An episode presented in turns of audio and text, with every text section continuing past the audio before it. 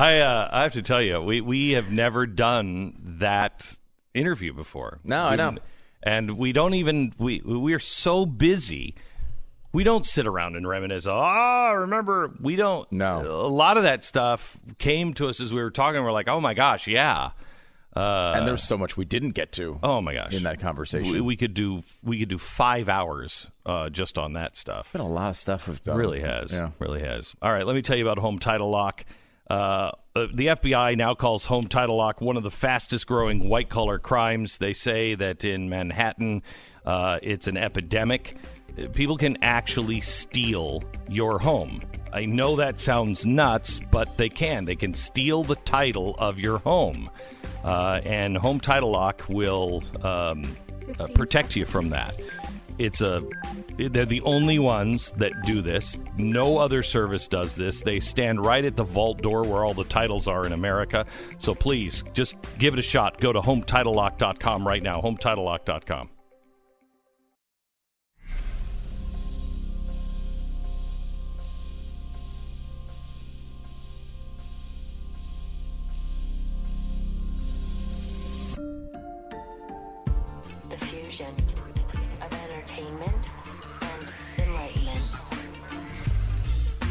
Hello, America, and uh, welcome to the program.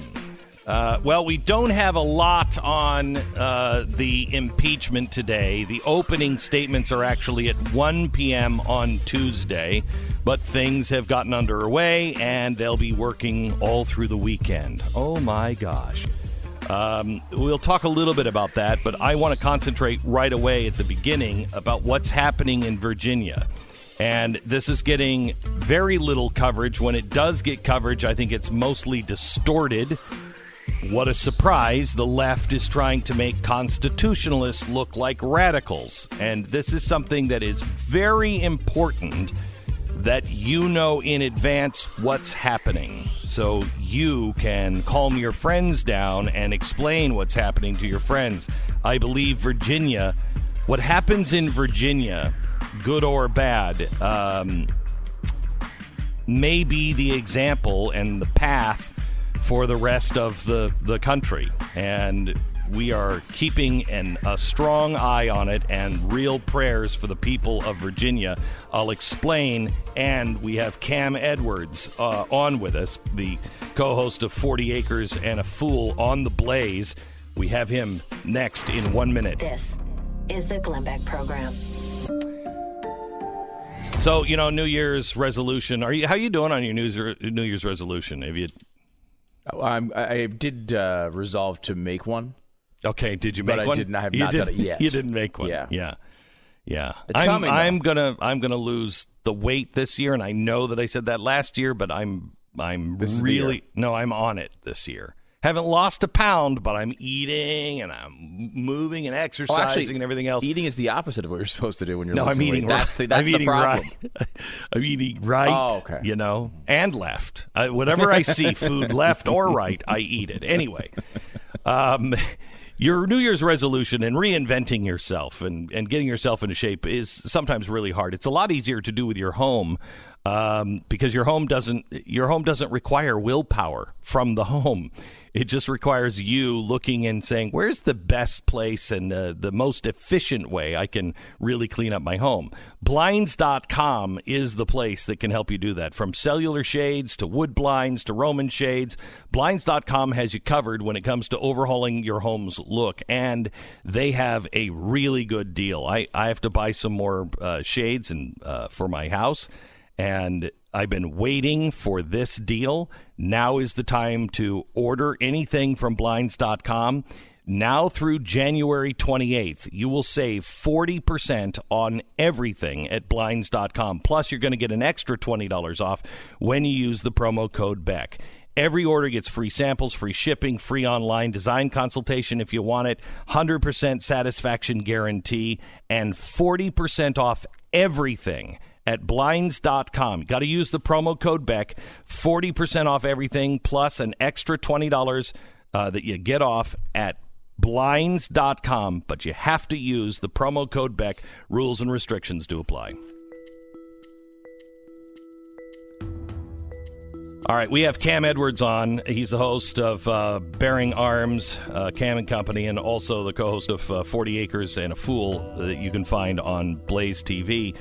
Um, Cam, Virginia, I think, is a uh, I don't know a proving ground of something, and both the left and the right uh, have something to prove. The right is looking for their constitutional rights to be protected uh, by the government, and they are being they're being disenfranchised. And everybody I've talked to in Virginia says the same thing. It's our fault. The the Republicans didn't get out the vote, and the Republicans screwed things up, and so this is our fault. However, there's a power grab going in, and they've done three th- done three things. The Electoral College, they're basically abolishing it. Uh, uh, you know, once the Democrats got power, then they've changed the rules on impeachment for the governor. It used to be ten percent of the population. Uh, needed to sign, uh, you know, sign a petition, and then they would go forward with an impeachment. Uh, but now, strangely, for some unknown reason, they moved that number up to 25% of the population, and they're going after guns in every way they can. Uh, this is shaking the constitutionalists in Virginia. Am I missing anything on this? No, I think you've you've hit it, Glenn. I mean, I, I, I think that one of the reasons why you're seeing this incredible outpouring on, on the part of gun owners in Virginia uh, is because you know when Republicans were in charge of the state, I've heard a lot of people say, you know, we never did anything like this, uh, and, and so there are a lot of Virginians who are, I think, they were perplexed. Now they're angry uh, at how the, the the Democrats want to fundamentally remake this state uh, based on you know ultimately a, a fairly narrow victory uh, in the November elections, a, a swing of you know 10,000 votes across the entire state in some of these legislative races.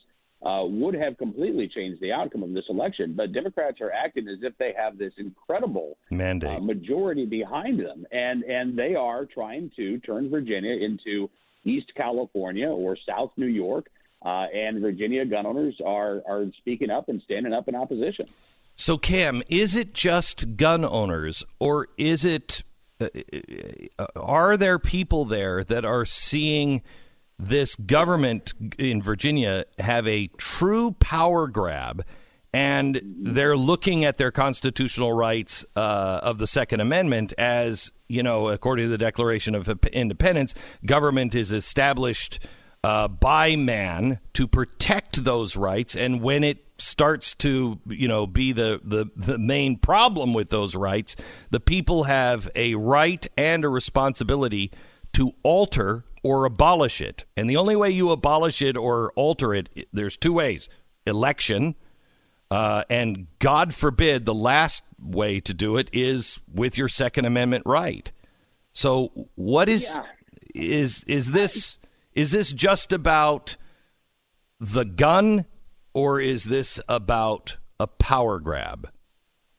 I think it very much started out being about guns, and and the the Second Amendment issue and the gun control agenda from Ralph Northam has sucked up a lot of the oxygen in the room.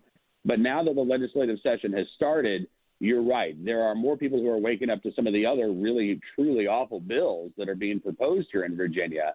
Uh, and they do see this, I think, as, as a broader power grab. So I, I think that the spark uh, were those Virginia gun owners, the Second Amendment sanctuary committees that, uh, that you and I have talked about in the past. But but now it is, I think, becoming a, a broader opposition to the uh, entire agenda of the Democrats that are now in control in Virginia. So I had a guest on yesterday that said to me that uh, I think he said 90 out of 95 counties or 90 out of 95 cities, something along that, um, have gone uh, against and said we're going to be a sanctuary city. Is that number accurate? I mean, how big is this movement? Yeah, it is accurate. Uh, I, I, believe it's 91 out of the 95 counties in Virginia. And wow. then we have over 40 cities and towns that have also passed these resolutions. I think, you know, across the entire state, I think we're up to 136 communities, the vast majority of which are counties, but also includes some of the state's biggest cities, Glenn. Chesapeake, Virginia, uh, Virginia Beach. Uh, they've both passed for a Second Amendment resolution. So this isn't even just a, a rural versus urban thing. Uh, this is, you know, the, the the vast majority of the land area, and I believe uh, now we're up to like you know 60% of the population of Virginia now lives in a Second Amendment sanctuary community. So this is a, a, a, much broader movement, I think, than most of the media is uh, is giving it credit for. What part of the population lives um, in the Northern Virginia, you know, Crystal City, Arlington, mm-hmm. that that whole I don't know which county that is. I can't remember now. Yeah, think uh, Arlington County, Fairfax County, like the Northern yeah. Virginia area is massive now. And for people who don't understand how big DC has become, you know, the the, the suburbs and exurbs of Washington D.C. now stretch for 50 miles in every direction. I mean, it is a it is a megalopolis, right? It, it, it is so it is got, it's an affront to everything this country stood for. There's no reason absolutely. for all of these companies and everything else to base their operations except for lobbying in the nation's mm-hmm. capital. But so, what is the percentage of population of, of Virginia that is actually just a suburb of Washington, D.C.? It's a pretty good chunk. I mean, I'd say we're looking at uh, close to a quarter, maybe a little bit more. Uh, Fairfax County, Virginia alone has nearly 2 million residents. Uh, Arlington County, Virginia, which is one county over closer to D.C., they've got nearly a million residents. Uh, Prince William County, which is just to the south, they've got about 800,000 residents. So it is a really big chunk of the state's population. So if those numbers are uh, true, you're talking about 30% of the population. Uh, and you said 60% of the population is now in a sanctuary county or city. That only leaves 10%. And, you know, that that's it's remarkable that 30% of the population is is, you know, tyranny of the minority. Exactly, and and so you know what's fascinating, Glenn, is that you you know you talk about elections and using the ballot box, and I, have never seen voters as engaged as they are right now. I think that going to have a huge impact in 2020, but I, I'm also seeing some some really unique suggestions. There's actually a group of lawmakers in West Virginia that are proposing to allow counties in Virginia to be annexed by the state of West Virginia. And I talked with a delegate, Gary Howell, in West Virginia yesterday, and they're serious about this. They say, look, there's no reason uh, why these counties in Virginia should be subjected to the whims of the minority in Northern Virginia. They have much more in common with West Virginia. Uh, let let them leave peacefully if they uh, if they can, if the General Assembly will allow it. So you actually have other lawmakers in other states trying to, you know, diffuse the tensions here by by changing the borders uh, of the state. I That's mean, insane. Are, I mean, this this hasn't been talked about for you know since the Civil War. We haven't talked about these kinds of things. It's insane what's going on, and the left. You know, the left knows there there are two things that could lead to civil war, according to a, a study by the by the Democrats. There are two things that could lead to a violent civil war. One, the impeachment and removal of Donald Trump eh, um, before the election. Two, taking away uh, the the uh, Second Amendment and taking away people's right to bear arms. They're doing both of those, and they're doing it full throttle. I don't. I, I mean, it's it's almost intentional. I, I I've had those same concerns. Uh, and I've been so bitterly disappointed in our governor, Glenn. I got to tell you, you know, he came out and talked about the need for a civil conversation and let's have this fact based discussion. I reached out to the governor's office on multiple occasions, asking him to sit down with me uh, on Bearing Arms and Company for a civil discussion. Let's talk to gun owners, talk with gun owners instead of talking down to them. Uh, I didn't even get a response back from the governor's press secretary. The governor has no interest in actually having a conversation with the people that he's trying to disarm. He wants us to sit down, to shut up, to be quiet, and it's just not going to happen. Well, here's what I'm concerned about, Cam. Uh, the way he has approached this whole thing has poured accelerant uh, on. I mean, this is an, this is this is arson, um, and I want to talk to you about that. The way he has positioned the people of Virginia that are just they just want to stand up for the Constitution.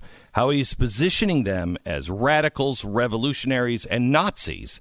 And I, I want to get your opinion on what it feels like on the ground. Is if if that is an accurate view from halfway across the country. Back with uh, Cam Edwards here in uh, just a second. And by the way, you can follow him um, at uh, Cam Edwards. You can find his website, bearingarms.com. Uh, and you, of course, can uh, see his uh, podcast, 40 Acres and a Fool, on Blaze TV. Just subscribe now. All right, our sponsor, Car Shield. Let's say one day you're out on your property and you're shooting at some food because you're a terrible, terrible, terrible shot. You somehow or another just hit the ground, and up from the ground comes some bubbling crude. Black gold, Texas tea, you know. So on the advice of your family, you load everything up and you get Granny in her rocking chair in the back and you head out to Beverly Hills. I don't know why you would do that, but sure. But your truck kind of sucks. Now, you might be a new billionaire, but that truck looked pretty complicated. I don't know how the wooden barrels fit in. You need somebody who really understands it, and it's going to be probably expensive. So let's say that's you. You don't have to worry. You got your rope belt. You know your pants aren't ever going to fall down. And if you have Car Shield, you know they can fix your truck. It's great.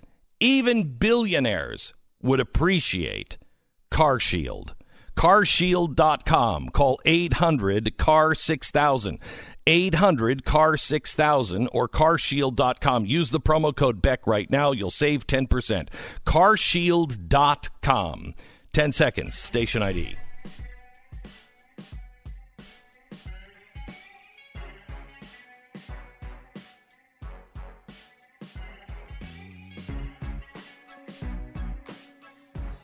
So I want to give the governor of Virginia the benefit of the doubt because I'm not a citizen of Virginia and I'm not seeing it uh, as a citizen and I'm not local.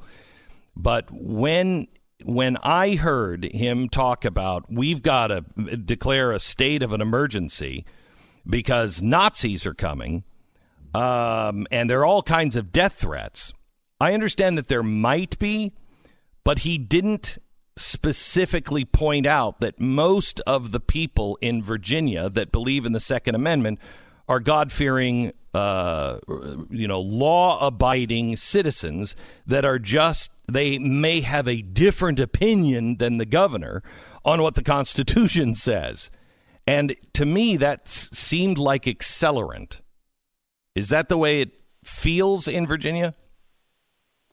I, I think Yes, I, I, I, do think that there are a lot of folks who believe that uh, Governor Northam is, is, pouring gas onto the fire, and that by invoking Charlottesville uh, and what happened in Charlottesville, trying to portray this event that's happening on Monday uh, as you know some sort of violent insurrection when it is not. It is Lobby Day, Glenn. It's a chance for tens of thousands of Virginians to go to the Capitol to lobby their lawmakers. Tell me what Lobby. Day is. Is that a is that a sure. is that a Virginia tradition or? Yeah, I, yeah, it's sort of an annual event, uh, and it's generally held on Martin Luther King Day because it's a, a, state holiday, and so people can get off of work and go down to the Capitol and, and talk to lawmakers. And you know, in years past, you might have 800, maybe a thousand gun owners there, pretty good turnout. Uh, but this year, because of the gun control agenda, you know, it's expected that there are going to be tens of thousands of these Virginians. And and look, Glenn, I want to make it clear. Anytime that there's a, a movement that becomes really popular, you do see people on the fringes try to grab onto oh, that sure. movement and use it for their own purposes. Yeah. So, a- am I concerned about people trying to turn this into uh, something uh, you know that, that that that it is not? Absolutely. Am I concerned that there are going to be people who will try to you know, use this event to seize the spotlight for their own purposes? Yeah, I am. But but 99.9% of the people who are going to be there on Monday at the state capitol, uh, I believe, are going to be the same Virginians that showed up at their county supervisors meetings, at their city council meetings, uh, to advocate in support of their rights, and they're going to do so peacefully. They're not interested in starting a war. They're not interested, but they are interested in defending their constitutional rights. They are interested in ensuring that their children have the same liberties that they have uh, and they're going to be using their voice. And um, you know, it is it is it is a shame. I'm going to be speaking uh, at Rally Day or at the Lobby Day on Monday, and I can tell you. Uh, there's going to be a cross section of Virginia there. You know, it, it, it, all races, colors, and creeds. But the one thing they're going to have in common uh, is their support for individual liberty, for individual freedom, uh, and and for our right to keep and bear arms, which is under assault, uh, right along with our way of life in Virginia. Let me ask you a um, uh, a question of leadership and the people who are speaking, et cetera, et cetera. Is there a sense uh, that you have? I talked to a lot of people from Virginia yesterday, and some said they're coming with their guns, some said they're not coming with their guns. Um, but anyone who said they were coming with their guns said we're going to we're going to be back behind the lines, so we won't violate the law. Um, is there a sense um, of no matter what happens on Martin Luther King Day, we should follow the actions of Martin Luther King, and if somebody starts a fight, we'll take the beating. If somebody is trying to arrest us, we'll just be, we'll go peacefully because we want to show that we're not the agitators. I, have seen a lot of that from gun owners, uh, and, and, I think that you know over the past week or so, uh, a lot of the folks who are attending, we understand the optics. We understand that yeah. Governor Northam wants to portray us in the worst light possible. That the media uh, will, will aid and abet him, uh, you know, given the opportunity. And, and so we know that the deck is stacked against us. We know this is not a level playing field. Uh, and and I do think that there is that awareness among a lot of gun owners that that, that yes, we have to be uh, good ambassadors for our uh, for our rights and for our cause, no matter what the other side might throw at us. Because America has not really paid any attention to Virginia, so this will be their first exposure. If something goes wrong, it'll be everywhere, and image is everything. And if if the constitutionalists are calm, collected, and they're taking beatings from Nazis or Antifa, which I don't think is going to happen, um, it, they win if they look like they're the instigators or make it just do something like you know they, you couldn't even break lines. Um, you couldn't even go and help your friend on the ground with martin luther king. They were so disciplined but that's why they won. Um, cam i thank you so much. We'll talk to you again uh, on monday uh, from uh, the state capitol in virginia as these people start to gather I pray for you and all of the people involved. Um, I think it's going to be a peaceful movement. And I think what the Virginians are doing, uh, the law abiding citizens that are coming out in droves, I think you are setting the right example so far for the rest of the country because I think you're the guinea pig. This is the Glenn Beck Program. Well, you don't want to talk about uh, difficult things with people. It gets embarrassing sometimes. It's awkward. But you do have to talk to your doctor when you have actual medical problems. Uh, and if you want to uh, deal with something that's difficult, you got to make that call. You got to do those things. Well, those things were difficult before, but with Roman, it's easy to talk about it with a real doctor who can prescribe real medication. Talking for e- about ED or hair loss can be really awkward, but with Roman, you get a free online evaluation and ongoing care for ED, all from the comfort and privacy of your own home. The doctor will work with you to find the best treatment plan, and if medication is the way to go, Roman will ship it to you with free two day shipping. The whole process is straightforward, simple, and discreet. To get started, just go to getroman.com slash Beck and complete an online visit. ED used to be tough to tackle, but uh, that was before Roman came on the scene. Complete an online visit today and connect with a doctor who can take care of it. Don't let this thing go. Just make sure you get online right now and take care of it with getroman.com slash Beck. Get a free online visit and free two-day shipping. That's getroman.com slash Beck for a free visit to get started. getroman.com slash Beck. Hey, we want you to make sure that you are part of this team. The greatest voices uh, on the right are all available. BlazeTV.com. Use the promo code Beck. Save 10 bucks right now.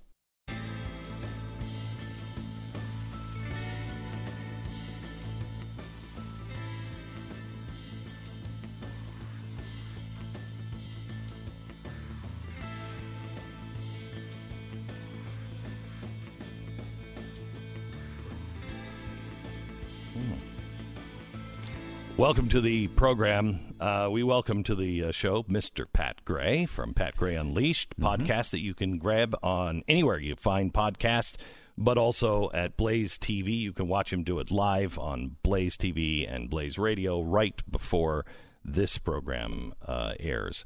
Welcome, Pat. Thank you. Really right. good to be here. Glenn. Is it? Yeah, is it? it Is. It is. It is. It's great it? to yeah. be here. Yeah. How'd you feel about the How how you feel about the impeachment? Ah, I'm excited about Yeah. impeachment. I love mm-hmm. impeachment. I can't I can't hear enough about it. Yeah. I, I can't talk enough about it. right. Can't you? watch enough. Can't watch Can't enough watch about enough. it? I am actually ah. going to be watching the trial, and I'm anxious to watch that I am too. because that is somewhat That's where this thing should turn. yes. I if they're doing their job, the Republicans, that's where this thing should Well, turn. I will tell you this: I read an op-ed piece that you know they have to vote on the witnesses, Yeah. and I could see Mitt Romney I could too. voting for all the Democrat witnesses and then saying no to the whistleblower and all those guys. I could see guys like I think Mitt he's Romney done in. Utah if he does that. Oh, I, I think he I think he may be done in Utah anyway. He might be. I've, Yeah, I've people heard. are pissed at him. Yeah, he is a big, big name in Utah, uh, and Mm-hmm. uh, and really well liked and respected up until he became senator. Right. He may be done Yeah, already. he's made some big mistakes. Yeah, He's actually underwater on approval rating, which is incredible. Yeah, that's is. incredible. It is Yeah. incredible. I mean, for a state that put up with Orrin Hatch. oh, good gosh, yeah, for forty years. for 40 years. And this time, I think they're looking at him and Yeah. Uh-huh. going, if he's this bad now, what will he be like in 40 years? We got to get rid of this guy. Well, he'd be 117 in 40 years, so Yeah, well. that's probably. Hey, live till 2030, and who knows? Uh, but this latest thing, I'm I'm fascinated by the fact that withholding aid is illegal. Now, that's the big talking point for Mm-hmm. the Democrats, and they got that from the GAO, from the Government Accountability Office. Mm-hmm. Uh, and and I just I, so I I was fascinated by that, and then it turns out that there's some even worse news going on. Yeah, the National Association of Realtors has declared that being a lying scumbag is also illegal. Really? Yes, Oh, Adam, no. Adam Schiff is going that. to be arrested this afternoon. Oh, my gosh. By the realtors. By the realtors, by the National Wow. Association, who have just as much power as the Government Accountability Office. Yes, Wow. Really? Yeah. Yeah, then there's yeah. an organization with even more power, the uh, the International Brotherhood of the Moose or Moose Lodge. oh, man, those guys, they're, most people Uh, they're don't know this. Constitutionally, Yes. as much power as the sheriff. That's right. Yeah. Yes. Yeah. A- and the GAO. GAO. Yes. So How about the GMOs? the GMOs don't figure into this at all. Really? Yeah. Okay, well, weird. that's why I'm asking. It's kind of weird. asking. That was really stupid. sorry. Glenn. And I'm not talking about just any of the local chapters of the Moose Lodge. I'm talking about the National Moose Lodge Oh, chapter. yeah, of course. The national ones. Wow. I mean, Uh, you know, they're practically the Masons, so it's a secret society. They can do anything. You know, it's so amazing that the Democrats are just running with this GAO stuff. Who's got they've got no power to declare what's legal and what isn't. It's And, just their and how opinion. is the president? How is the president not allowed to hold back aid? Well, he, I can't He's- conceive of it. I can't conceive of it. He's in of it. charge of foreign relations. Yeah, but if the if Congress says money needs to be spent in a certain way, the president can't stop it. Uh, the the issue to me here is that he did spend it. Right, Okay, did give so it to them. Before he we say it. anything, before we say anything uh, any more on that, let's not argue that because in two weeks this program's going to change that argument. Uh, we have we have I can't some wait. documents and some information that make this whole thing irrelevant. Really? and, it, and it's shocking. Oh, okay. It's shocking. Uh, is it written on a hotel notepad? No, it's not. It's a little more credible than that. Really? Yeah, More it's a little than more. hotel because the hotel name was on the notepad. No, and is- what did the notepad say? Saint Regis. So he, he you're Wow. writing something Yeah. which is clearly a relic from a saint. you're not going to lie like that. but I mean, I do think that is something that is important. Like, I would not like, for example, if a Republican Congress was passing bills that said you had to spend money in a certain way, and the Democratic president was saying, "Well, I'm not going to spend it that way." Like, there's a Right. reason why there the No, no, power no. of the purse lies with Congress. Power of the purse does, And it should. Mm-hmm. However, the power of statesmanship rev- um, uh, resides with the president. And- so the president has a right, not, not. I mean, he can do it through executive order, but that's extra constitutional and, and and not popular. He could do it in the United States and say we're not going to pay those things for Planned Parenthood, or we are going to spend more money with Planned Parenthood um, and allocate it differently than what Congress. And Congress would then have a responsibility to go to the president and say, "Excuse me, Mr. President, but we just voted again. No." Okay, they have a right to do that. It's sketchy Mm-hmm. inside the country. I don't think he has the right to do it. Outside, he would have that right. If if the Congress Mm-hmm. if the Congress said, "Hey, we voted last month for uh, for uh, aid to the Taliban," I'm just making this up. Mm-hmm. The aid to the Taliban, and then something happens, and the president has new information, he can stop that aid. He probably has to go to Congress for that. Though, I right? think he eventually, eventually has does. to go to So- Congress. And it seems like the precedent is that he has wiggle room uh, as far as timing Yes. and everything Yeah, else. right. They're Which just is saying, what can't this stop is. it This is about That's- timing. That's why I He- don't think this is applicable It's to, to not. this particular Uh, situation. He can't just stop it for all time and say screw you, Yeah, Congress. right. But he can stop it and say, no, I have my reasons. I'm stopping it for right now. Mm-hmm. And if they don't like it, then they have to go to work and say, Mr. President, we're going to move on you. Uh, if you don't release this aid, we're just going to vote again, and then you must do it. Right. And it seems like they just don't like his reasoning, which of course is what this whole thing is about. Well, that's- you I know, mean- you think it's because of his personal political benefit. He's saying it's about our national interest, and that's of course where the whole de- debate is. So really, the GAO mm-hmm. report doesn't seem to have any teeth at all. No, I mean, it doesn't. hasn't- they don't have any power, shouldn't. and they don't. Shouldn't. It doesn't make any difference in this argument. I mean, the, the the Democrats are using them as the be all and end all, but they're not. They're they're obviously not. And and the the question is, uh, do does the United States have to give aid? Now, I don't know. Was this was this a bill that, that was passed? Because that's the first I'm hearing of it. If it is, I think it was in a if it was- funding bill. Yeah, I think it was in a funding. Um, bill. It was just part of a money was funding bill. designated No, we don't. to. We don't pass bills anymore. I know. We don't do spending. We thing. just do these gigantic bills, and this was tucked and- in. yeah, right. Yeah. One fa- it was assigned to be given to Ukraine uh, as as foreign aid. Yeah, but re- Mm-hmm. let's remember the Democrats are all like they've got to have this foreign aid. He had already given foreign aid. Okay, so they had already given them Mm-hmm. one part of the the money that was promised. He's holding back on the second amount on the of military money, aid, the four hundred million. No, but he had already given military aid Previously, Yes. Yeah, previously, other- and Obama and the Democrats refused Yeah, to give it to him. Ukraine any aid. So this idea that suddenly, oh my gosh, they have to have it. Mm-hmm. When they were at war with Russia, the Democrats refused to give them any aid. Gave them blankets. Blankets. which is amazing. Yeah. because now they're acting like, and this was uh, put the very nation at peril. Peril. Well, if that's What what, you did blankets? for eight years. Yeah, Yeah, yeah. I, I, I, this guy breaks down into two different parts for me, which is I think the Trump what the Trump administration did uh, uh, is completely defensible when it comes to this sort of process. Mm-hmm. However, I don't want to get on the argument uh, the side of setting the precedent that presidents get to just say no to Congress when yeah, it comes no, to spending. that's not, that's not, that's yeah. not constitutional. Right, exactly, either. and I think I, he has the right. I think certainly for for the wiggle room of timing, Yeah. and and all of this, and it's that's there's And a lot wait. of precedent to that. This has happened with every president. Uh, it's all happened over and over and over and, And- over again. I want you to remember the word, and when I start, when I give the the day that we release this information, we're just buttoning it all up now. It's coming in the next couple of weeks. I want you to start that break Oh, before I tell you what it is with the word timing. Just say it's all about timing. The president has a right, and it's all about timing. Just remember that because this is a non-issue. Hmm. And I have to tell you, if Mitt Romney and and a few of those Republican senators don't stand in the way, all of this stuff I think will come out.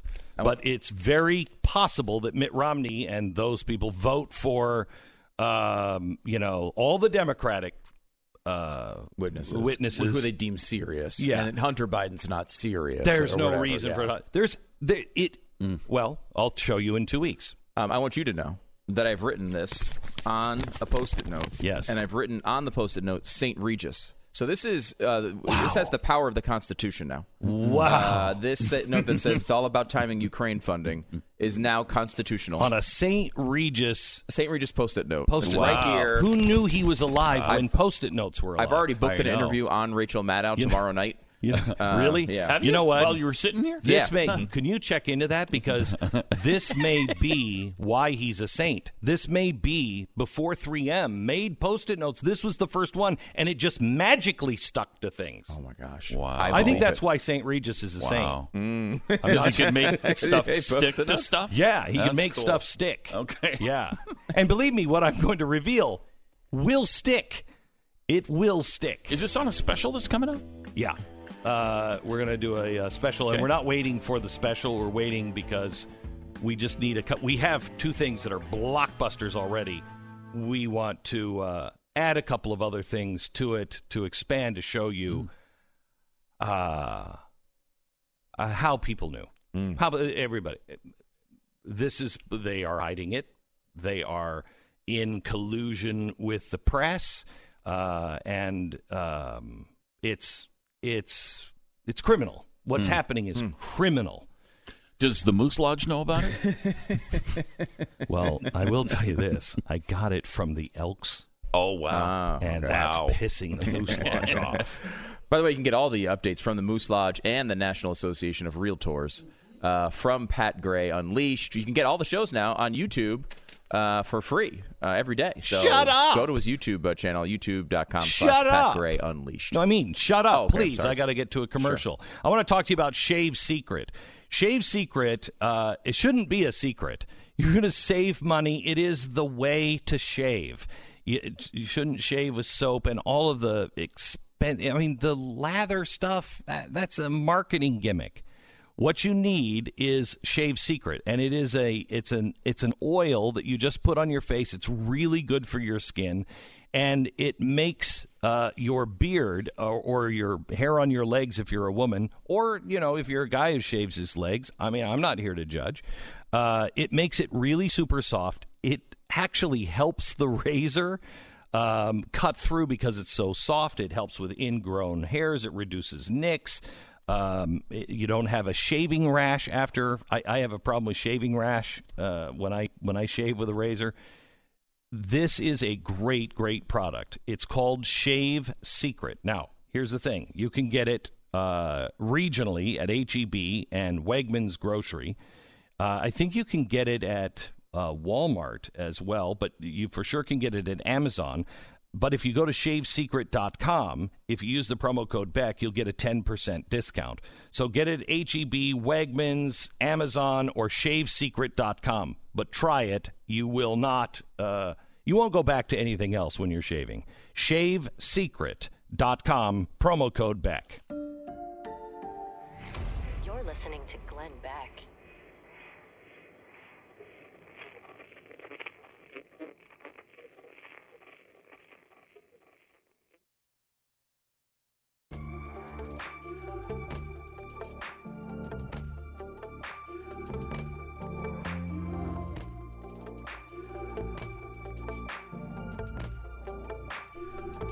really excited this weekend. Stu and I did something we've never done before. We we did a podcast together. I interviewed him uh, because he's got a new show that's uh, launching, and I just wanted you to get to know Stu more than you do, and and our history together. We've never even discussed it off air. Our history. Not really, yeah. Um, and it is really funny, very interesting. Uh, and if you're a fan of this show at all, this is a podcast you don't want to miss. If you're just kind of a lukewarm warm fan, eh, tolerate it. You know what I mean?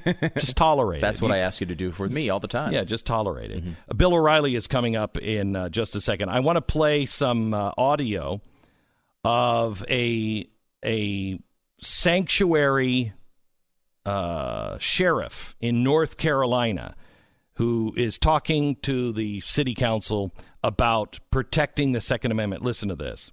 I just want to personally and publicly go on record supporting this resolution before us this evening. You know, guys, it's it's simple. Like a lot of them have said, the Constitution needs no no explanation. It's been enforced for several hundred years now. It's easy to understand. It says what it means, and means what it says.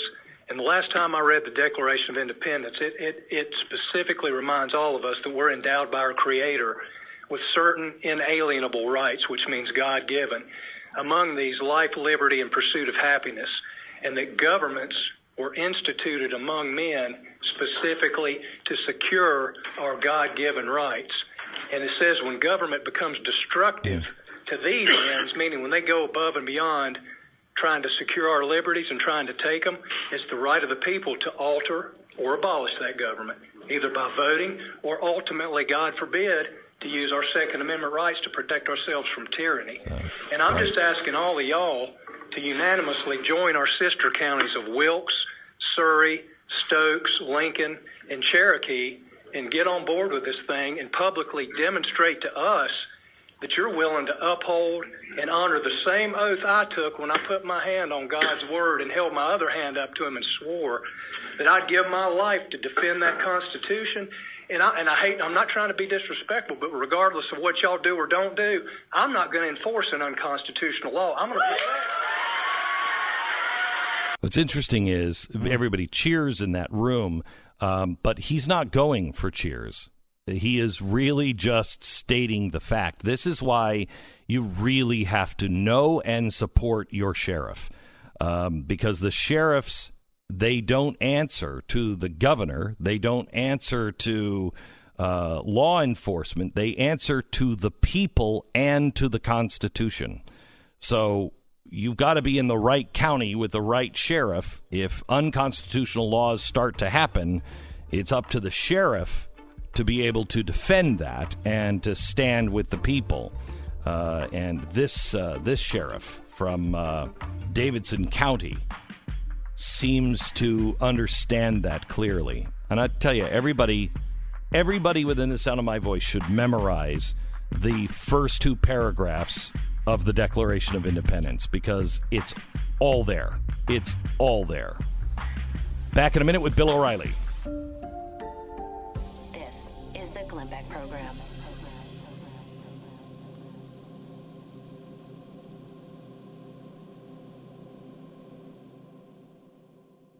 Bill O'Reilly is uh, coming up uh, next, and can't wait to hear his uh, take on the on the news of the week because it is extensive. Uh, what's been what's been happening? What's the biggest story to you? Not necessarily history would say it's the impeachment, but yeah. what's the biggest story this week to you? Uh, gosh, there's so many. I mean, you have the impeachment, you have the, uh, the you know the debate slash election. We're only a few weeks away from that. Everyone's starting to release their their models of uh, of the 45 election and how it's going to play out, which is you know to me sort of a fascinating thing. We were just talking off the air about this Australian fires thing, though, which is a huge story, and I'm I'm riveted by this because the data seems to show that less area in Australia has been burned in almost than almost any season in the last 20 years. But all we're hearing about is how this is a climate catastrophe, besides the fact that it was set by people. It's an arson. It, it is man made, but not man made global warming. Right, right. They're using matches. Uh, we should ban arson. And you know, you should look into Stu. The same thing I think happened with the Amazon. That Amazon. Yeah, story yeah. was huge, and when it turned out at the end, not so much. Hmm.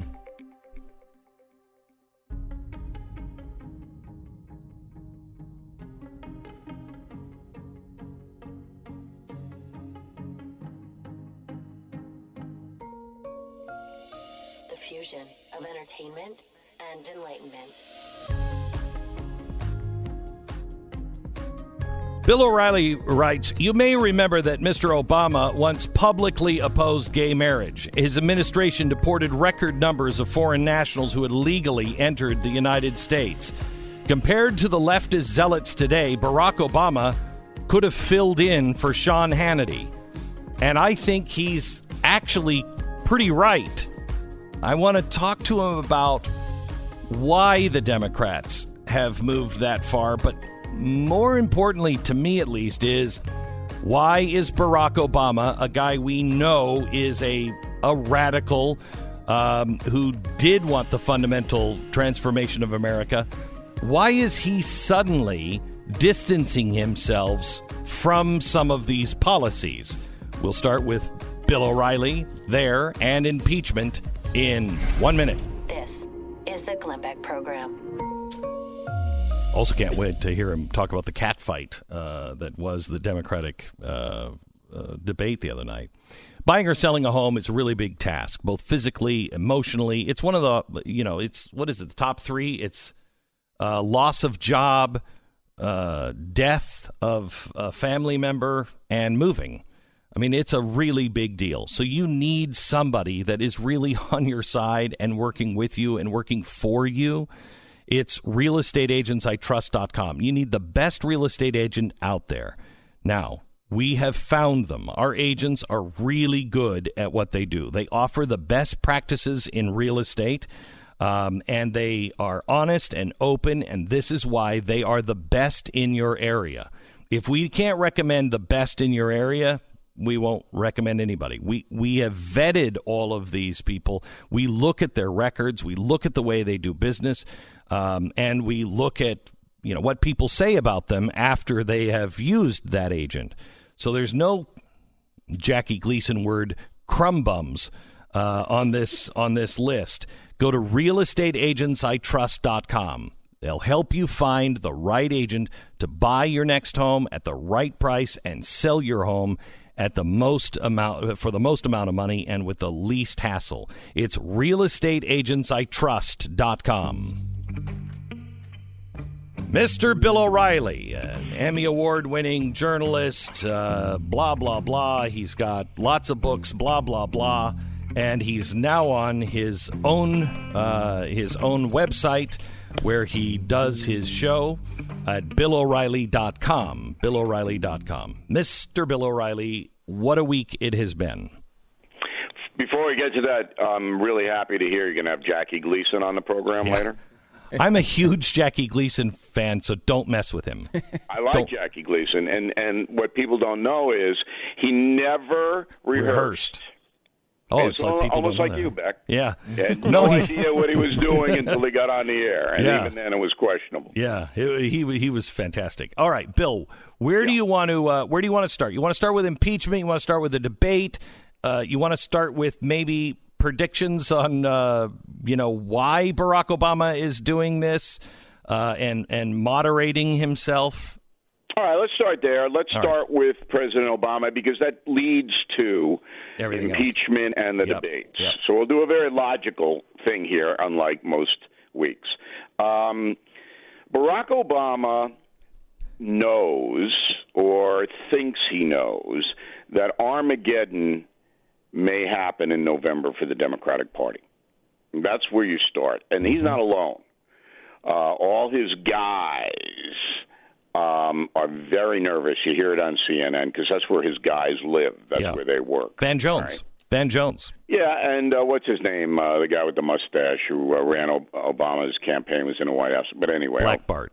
I don't. um, anyway, they feel Oh, Axelrod. Yeah. Axelrod. Yeah, Axelrod. Axelrod. Okay. All And I could think of was a guy in a black top hat with a curly mustache. I Well, know. he could play that part. Actually, yeah, he could. Yeah. I, I I actually like him. Uh, you know, I've known him for for years, but um, he's the smartest of the crew. Him and Podesta. You don't hear much from Podesta. He's Hillary Clinton's guy. They know that this is not looking good at this point, even with impeachment, even with the media, all of that. So Barack Obama goes, I don't really want to be tied into this radical left movement. And I think you're making a mistake assessing him. He he is all about economics. He's not about social. In fact, Barack Obama, if you look at him outside of the drug use, a pretty standardized guy. um, he's not he's not a hippie. He's not you know that kind of a person. He's not. He's not a socialist. I I, I think he is an income redistributor. yeah, socialist. Okay, yeah, and his wife is even more so. Yes, Yes. she's much more socially liberal than Barack Obama. Yeah. I don't mean about social. I don't mean. I don't mean necessarily about society. I do mean about changing the culture of the country and fundamentally transforming it. Those are his words and her words. Uh, but they are they are for American standards. They used to be radicals. They are socialists.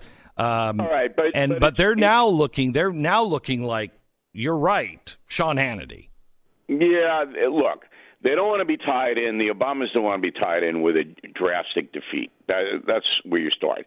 Number two, all right, their philosophy links into the far left. There is a link there. I, I don't like labeling people uh, unless there is beyond a reasonable doubt. But their And I, philosophy, I the proved Obama's it for philosophy, two years on Fox News, but you were busy. Uh-huh. the the prevailing wisdom of the far left, and this this is why they do what they do and say what they say, is that America is an evil country. Yes. All right, from the very beginning of the founding fathers, the slave holders. Mm-hmm. This has been an exploitative country run by rich white guys mm-hmm. who have screwed everybody else. And because of that, now it's our time. Mm-hmm. And we have to change everything to punish the white guys, the patriarchy, take all of their assets and money, and this includes corporations and Wall Street, mm-hmm. and give it to those people whose ancestors were exploited. If you understand that, and it is no doubt about it, if you understand that, everything you hear from Bernie Sanders, Elizabeth Warren, and all the rest of them makes perfect sense. Yep. The income redistribution policies of Barack Obama make perfect sense. Mm-hmm. The problem with it is that, number one, most Americans don't believe that.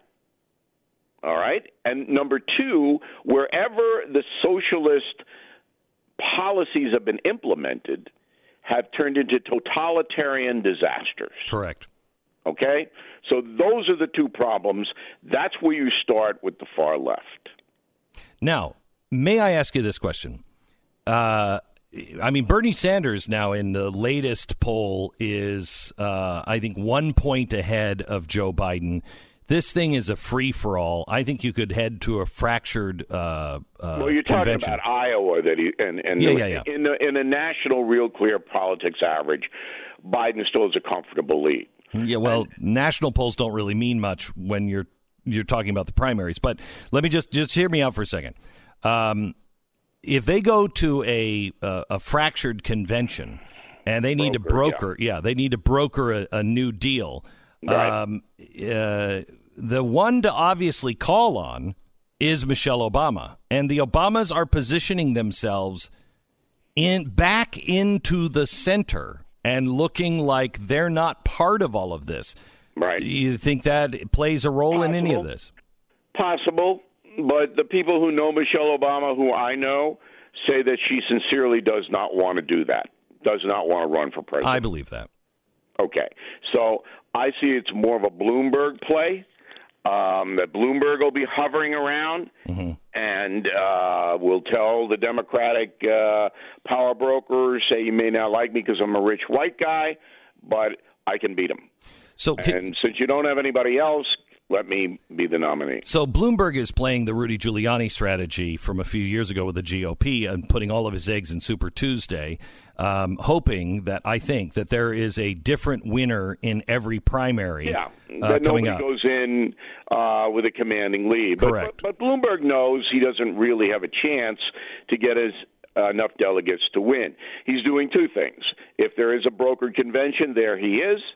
And even if there is a nominee, it'll probably be Biden, and Biden will give me Secretary of State or Secretary of Treasury. Uh, Bill, That's what Bloomberg wants. Because I, I think that the split up convention thing does lead to some possibility for you know Bloomberg in this you know sort of fantasy world. I'm Oh, sure he's there, living and in. so is Hillary. Um, however, I think maybe Bloomberg will be there. because he's not really a consensus candidate for the for the left, Bloomberg.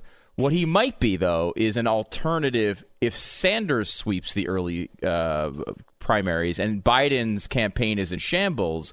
You know, you have Bloomberg there as an alternative to a Bernie, which there is a good chunk of the Democrats who ac- they actually don't want him to be the nominee. They take almost anybody else, and he's got billions of dollars to spend. Is there a possibility there for Bloomberg? You know, it's a tough call for the Democratic Party because if they give it to Bloomberg, all the far left progressives Go stay crazy. home. And I don't think black Americans are going to vote for Bloomberg either. All right? I could be wrong on the last one, but I know the progressives will not buy into it. So this is and just the the- media that props up the far left doesn't want Bloomberg either, although the New York Times would probably, you know, reluctantly uh, get behind him. So this is the latest from uh, Des Moines from the Washington Examiner. Bernie Sanders supporters in Iowa are warning that a lack of enthusiasm for Joe Biden would bring the same result nomination of another milquetoast Democrat that did four years ago, electing Donald Trump.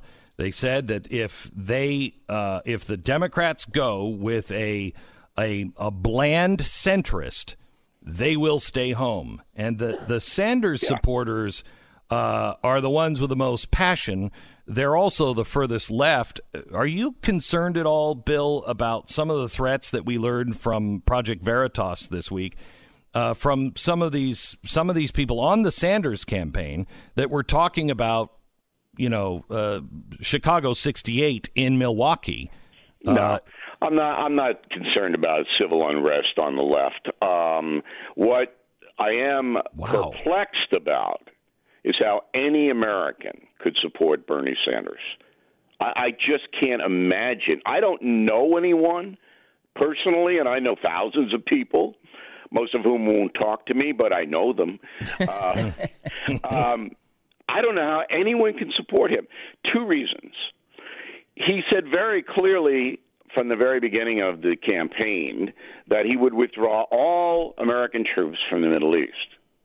So, when asked by the very astute Wolf Blitzer, hey, if you do that, ISIS will reconstitute and kill thousands of people as it did when Barack Obama did exactly the same thing in Iraq. Do you not remember that? And do you not fear that ISIS would reconstitute? Bernie, of course, didn't come anywhere near answering that question. Instead, went back to Vietnam for a little lecture and then to the Iraq War for another little lecture. But instead of following up, Mr. Blitzer didn't. Of course he didn't, because if he did follow up, he wouldn't have the slot in the debate. CNN would remove him. All right, all he had to say was, with all due respect, Senator, you didn't come close to answering my question. ISIS will reconstitute. They'll kill thousands of people. They'll try to attack the United States. What are you going to do about it? And Bernie was, oh, get my allies. We'll get everybody together. We'll get the allies. You know, some stupid billish like that. The second thing which is even more intense, is if Bernie Sanders was ever president of the United States and did manage to control the Democrats, the House, and the Senate, there would be a depression in this country, oh, not a recession. Depression. All right? There would be a massive flight of capital out of the United States because people and corporations that have assets are not going to let Bernie Sanders and the Democrats take those assets. We we know this from the the partially socialist government in France that when they went for taxes like Bernie Sanders is talking about, they had to repeal it within the first year because France was collapsing. People just left. They moved That's their right. money out and that would that, that would make France uh, look like a Boy Scout yeah, meeting. It would here. It would, yeah. And we owe twenty two trillion dollars. Well, what would people holding that debt do? I want to. I, I want to give. I want to give you one other reason that you might vote for Bernie Sanders, and that is you. you're a fan of Curb Your Enthusiasm. You're you just don't know that's not Larry David, and you think he would be really funny. All right, back with Bill O'Reilly here in just a second. Let me take one minute to tell you about the X Chair. The very first thing that early man ever did, uh, and I have this on good authority, is sit down. I've had a long day. I've been hunting, you know, Tyrannosaurus Rex, and I'm tired. Okay. Can you just give me a break before I have to ask about your day? And ever since then, we've been trying to find comfortable ways to sit down the way God intended. The problem is, for the longest time, man didn't know how to make sitting truly comfortable, let alone stylish. This has now been done completely with the X Chair. With its patented dynamic variable lumbar support and 10 different settings, the X Chair is what you and those around you need for a comfortable workday. With X Chair's 30 day, no questions asked guarantee of satisfaction, you have zero risk.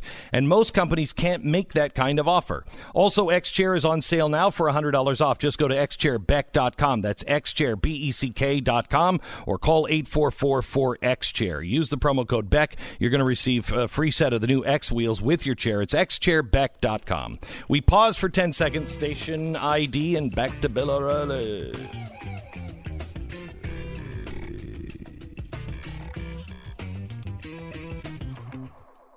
So, so Bill, Yes. how do you see the first four states breaking out uh, in the next couple of weeks? All right, it's impossible. I, I you know, it's impossible. Uh, you just can't predict Iowa caucus because there are 17 people voting. Correct. I know. All right, It's weird. Uh, uh, yeah, and and and if a couple of them have a bad night uh, the night before in the Super Bowl and they lose, they may not show up. Right. So there's nobody votes. I mean, this is a, a party-run thing dominated it's by really weird. It's a Yes. weird system. So I mean, let's give uh, let's give Bernie Iowa. We'll give it to him. All right, he'll win yeah. it by you know three votes out of the thirty-seven or Okay, whatever it is. all right. Then I go over to to New Hampshire, neighboring state to Vermont, where Bernie allegedly lives, um, and I think Biden may pull it off in the uh, Granite State because that's a statewide vote. And, Wow. Um, people in New Hampshire, you got some radical hippies up there, but nothing like Vermont. I mean, if he can't pull his own region, that says something. Yeah, so I'm going to give Biden, and I could be wrong, obviously. I'm going to give Yeah, yeah. him New Hampshire. Then they swing down to South Carolina and out to Nevada. Biden will uh, win South. Carolina, everyone knows Biden will win because of the African American vote there. Yeah, yeah. And Nevada, I think Biden will probably win as well as people out there say, you know, um, the radicals are really not going to help us very much um, out here, so we'll go with uh, the reliable Joe. Well, So if that happen, if that what I see. happens, Biden is on his way to the nomination. Yes, and as I predicted very early on, he would get it because it, the Democrats, uh, and we go back to Barack Obama here. They know that if they run Sanders or Warren, they're gonna. It's going to be a George McGovern situation. It's going to be a landslide, and people are going to. A lot of people would stay home.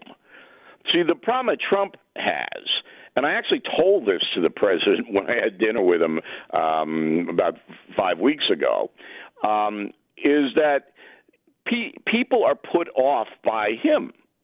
Not not by his policies. If you're a mainstream American and you have a retirement account, you're doing really well. If you have a college fund for your kids or grandkids, that's way up. And you want to give all that up? Do you really want to do that? And then wages for working Americans are, you know, explosive now in this cycle. And and that is a calculation that voters will have to make.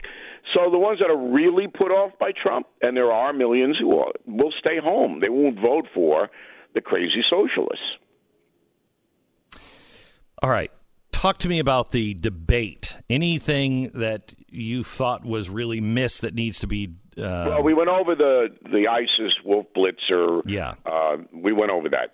So the only other thing in the debate, and I, I tweeted at Bill O'Reilly as a tweet all through it for my um, listeners, so they don't have to watch it, because it was a seventh debate. And did you learn anything back, Nope. Stu? Did you learn nope, anything? nothing new. No. Nothing new. So I mean, it's like, all right, do I have to watch another episode of Star Trek?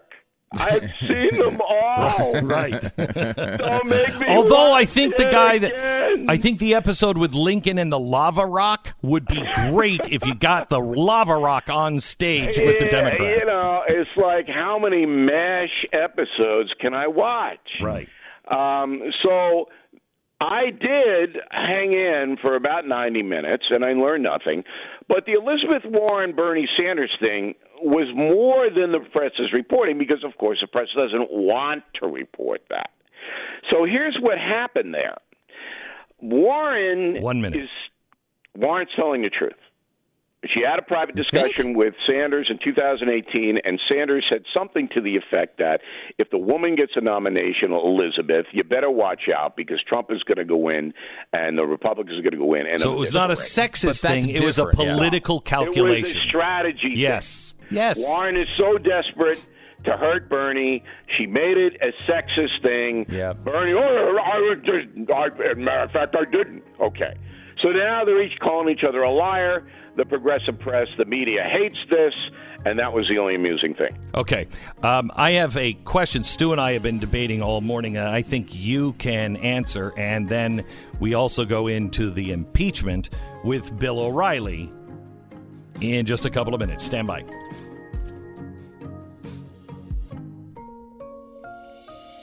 You're listening to Glenn Beck.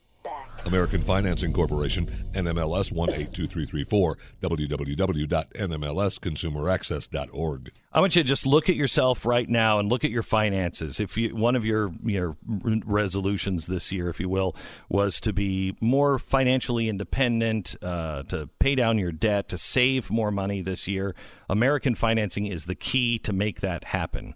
If you own a home, just refinancing your your high interest credit card debt will save you a ton, a ton of money.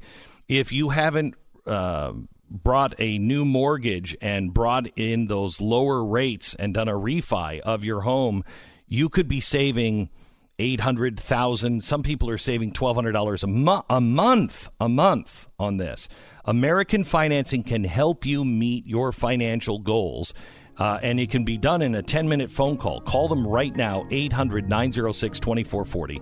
It's 800 906 2440. It's AmericanFinancing.net, 800 906 2440.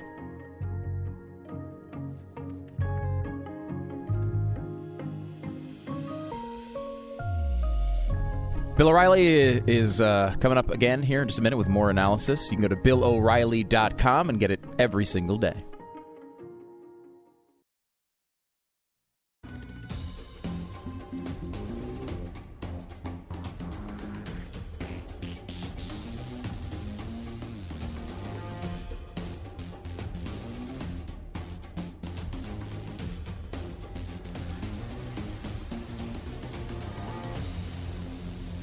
That this is based on what he called credible, serious threats coming from, in many cases, from hate groups from outside the state, coming from militia groups.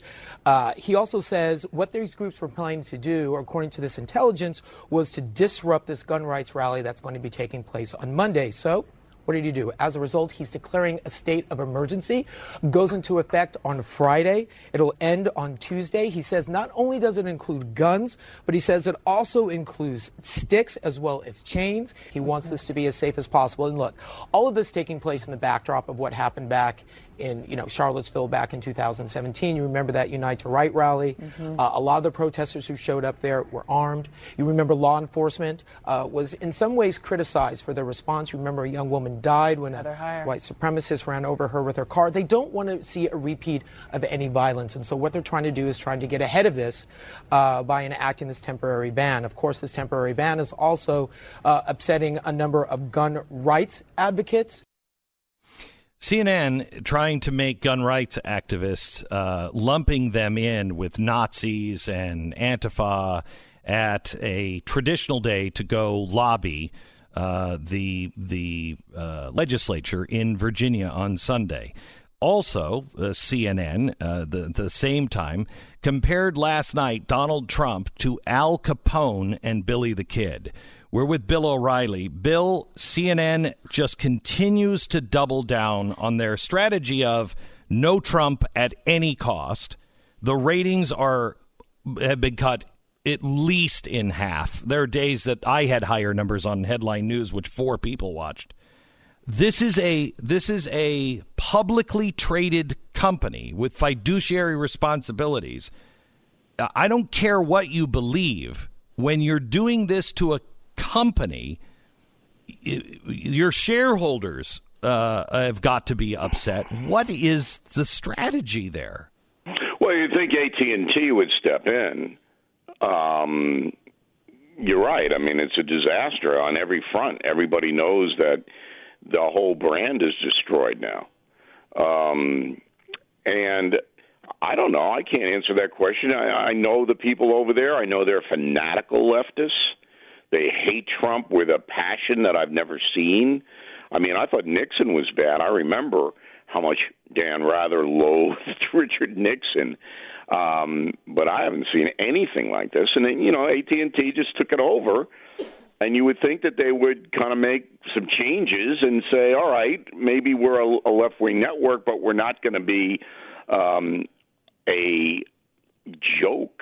Yeah. All right, and that's what it is. It's a joke, and I, I don't know why anybody would would bother. No, Why- and again, it's like the ratings. for Bernie Sanders. Why why would you bother putting it on? You're not going to learn anything. Go ahead. From a motivational st- standpoint, though, Bill, I mean, they were always a left wing network. Yes, Like, but they- not like this. This is crazy. So, so now, What are they? Why are they doing it this way? what's changed is this. All the networks have always been left wing. I worked at CBS. Sure. I worked at Yes. ABC as news correspondent. Yeah. Um, they've all been, but they would they would not change the facts or not seek the facts. Correct. If the facts hit them in the head, they would report the facts. Right. Now they won't. So now it's all here's our narrative Trump is the devil, we have to destroy him. Find stuff that will prop that narrative up. And we'll go back to Wolf Blitzer. Anybody, a seven year old, an eight year old in a in a classroom would have said the follow up question. You didn't answer.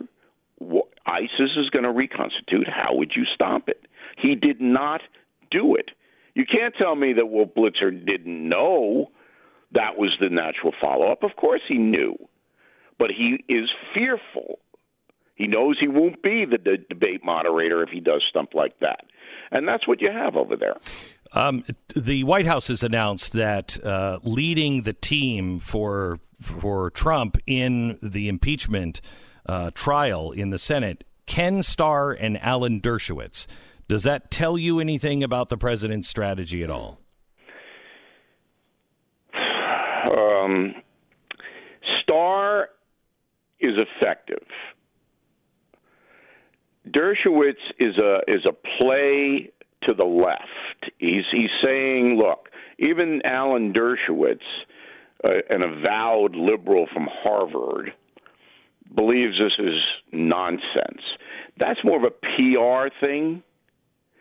Uh, Starr, obviously, frame of reference off the chart because he went through it, and he can raise points that, well, I mean, this is what happened in Clinton. You're not doing the same thing, and so I understand both of those selections. Um, I don't know whether I would have gone that way. Who would you have gone with? Well, the best people in um, very simple terms, they have to be able to explain it to the American people to go in and say, this is a clear violation of our electoral process. The in the Wall Street Journal today, written by Mike Pence, all right, the vice president, and he goes over how the exact same thing happened to the immortal Andrew Johnson. Is that the um, North didn't like Andrew Johnson's um, soft reconstruction uh, after the Civil War policy? That's putting So it they- kindly. yeah, they trumped up a charge to get him out. Right. It was a political play, and it was everybody knows that. This is exactly the same thing. There's no difference. So I would have liked to, you know, I would have appointed somebody who was very down to earth, maybe Stu, and um, Maybe had him go close. in, had him go in and say, "Look, this is what it's all about." Yeah. And I think the American people know that anyway. All right. So, do you believe that they are going to vote for witnesses? Because I, I could see Romney, Snowe voting for, you know, new witnesses from the Democrats. But then at the same time, the whistleblower and Hunter Biden, I can absolutely see Mitt Romney going, oh, no, uh, that's just out of line. He can't do that. Romney can't do that. If Romney's going to go and say, I want to hear from X, who may know something about this Ukraine situation, and then somebody else says, All right, well, we want to hear from Hunter because he's sitting there in Ukraine. Romney can't say no. Yeah, he can. No, he won't. That's that would destroy him in Utah. I think he's right. already on that road. I, I don't think he's a stupid man. All right, maybe I'm wrong. Maybe next week will be what I anticipate is a circus of uh, Circus Soleil. It doesn't even come close. What's going to happen next week. Grandstanding all day long, yelling, screaming, uh, this allegation, that allegation, on and on. It's all theater, guerrilla theater. That's what's going to happen next week. So, and old Mitch, old Mitch better, you know, take one of those little uh, Red Bulls. He got up that energy level and keep this under control. Well, I will tell you this: easily get out of control. the the Senate, the senators are seated and are not allowed to have any electronics, and they're not allowed to speak. So there can't be shouting back and forth. But I do You will expect be a in the hallway. Oh yeah, yeah, yes. As soon as Oh, they the leave, bathroom. Wait, you see how many bathroom breaks there are. Yeah. Okay. They'll be bolting out of there. Um, I, I, so look, the, Amer- this is going to be interesting. I think I'm going to be engaged and am too. report on BillO'Reilly.com honestly about it. Mm-hmm. But I don't see it. There's no fundamental way he gets removed. So it's all about these people in the Senate, and they're going to play to their crews. I, I find it I, I I will be disappointed, but I understand, you know, take a win if you have a win. But I'd be disappointed if they don't call witnesses uh, on uh, Donald Trump, or if at the least they don't actually go for what this story is really about, and that's the corruption uh, of the Democrats in Ukraine, and that's this is all a cover up for that. And I, uh, I, I, I'm anxious to see how the president handles that. If they don't make their case, he's not going to handle that. He'll just say, "Well, we rest our case." I mean, look at that. Well. I, I, I, did, I think next week the president's personal device may break, may shatter. Yeah. He'll be tweeting so much, his thumb is going to fall off. You know he's not going to sit Would there. you recommend him doing that? Yes, for the first time. For the first time. I have told him a hundred times to his face, you're getting hurt by these tweets. You must discipline yourself. If you read the United States of Trump, you'll see it. I prove it. But not now. He's the guy they're trying to smear. Yeah. He's the guy they're trying to overthrow. He ought to show outrage. It mobilizes his base and, and also presents independent voters with this is a sham. Are you going to allow your country to be hijacked by the New York Times? Is that what you're going to do? Allow CNN and NBC News to hijack our republic? Because that's what's happening. None of this would be in play if the media hadn't gotten behind it. It's a media play. And Pelosi and Schiff and all these people know they're, they're being made into stars mm-hmm. by the progressive media. Mm-hmm. That's why they're doing it. There's no constitutional basis or legality for doing it. So Trump ought to just go, go, and expose all that. But he ought to have two or three people there to correct the spellings. Yeah, I would agree with that. Bill O'Reilly, the uh, author of The United States of Trump How the President Really Sees America. It's on sale now, uh, and you can also subscribe to his, uh, his commentary every day at BillO'Reilly.com. Bill, thank you so much. All right, guys. Always God a bless. pleasure. You bet. Bye. Now, by the time I get to the end of this commercial, not one but two houses are going to be broken into. And things are going to be stolen, and people's lives may be endangered. Those who live there will remember for the rest of their lives what it feels like to have somebody come in and rob rob you of the things that you love, destroy your home, violate your your castle, if you will. SimpliSafe is the answer, I believe, on how do you change this one statistic.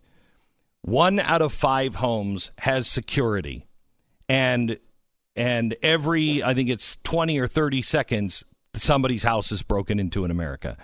That doesn't make sense. Those two don't line up. SimpliSafe is the one that changes those those numbers because SimpliSafe is 50 cents a month. You own the system. There's no contracts. Nobody's coming to your house and drilling holes in the wall. It, it's it, again 50 cents a month. That changes everything. Why wouldn't you have security? Especially, let me give you this number. 43 minutes is the average time police respond to a regular burglar alarm. With SimpliSafe, because they have video verification technology, that number goes from 43 to 7. The numbers speak for themselves. And here's another number $100 value on a, on a security camera, you get it for zero, free at simplisafebeck.com. Go there now, simplisafebeck.com. This is the Glenn Beck Program.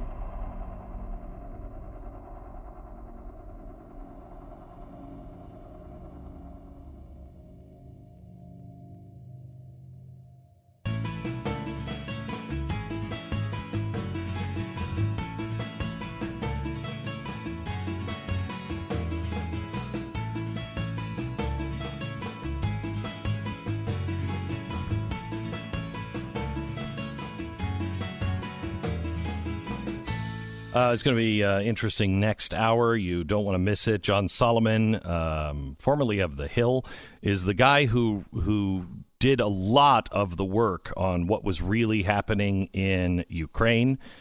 He is a multiple award winning journalist. He worked for the New York Times, he worked for the Post, he worked for the AP. Now, all of a sudden, because he's saying, no, this is what happened in Ukraine, you know, they've got to investigate him, et cetera, et cetera. Um, I think he is a true and honest reporter. Could be wrong, but everything we've seen from him checks out. Uh, we have we have looked into it and verified these things ourselves. Okay, he's on next. He's going to be breaking some news, um, and I I honestly don't even know what it is. Uh, but his his latest stories uh, from John Solomon are pretty intense. Um, we're going to talk to him a, li- a, little bit about the Lev Parnas. Did you see what uh, Dave uh, uh, uh, Jake Tapper said yesterday? I did not about that. Do we have that audio by any chance, Sarah? Jake Tapper yesterday uh, yesterday saying, uh, "Let's just remember this guy has zero credibility." Yeah, yeah, yeah. You know, I heard ABC News say the same thing. They are su- surprisingly. I give the media credit. I've heard it from several places that they're saying, like, look this is stuff that might be worth looking into. They're big allegations, but we should not just take Lev Parnas's word that these things occurred this way. And and and mainly, really, honestly, because what are we? What are you looking at? You're looking at a guy who is facing federal prison time, and you don't think he'll say whatever he has to say. You don't think he'll cozy up to anybody he has to cozy up to. Uh, to be able to get a lighter sentence or even have his sentence uh, dismissed, mm-hmm. you know, or uh, somehow or another, you know, he's a friend to the uh, to the uh, Congress. That's possible. Not saying it's true, saying it's it's more than reasonable for a guy who is slippery, dirty. We said this the same thing when when Rudy Giuliani was, you know, saying, "Hey, I got this, you know, uh, contact."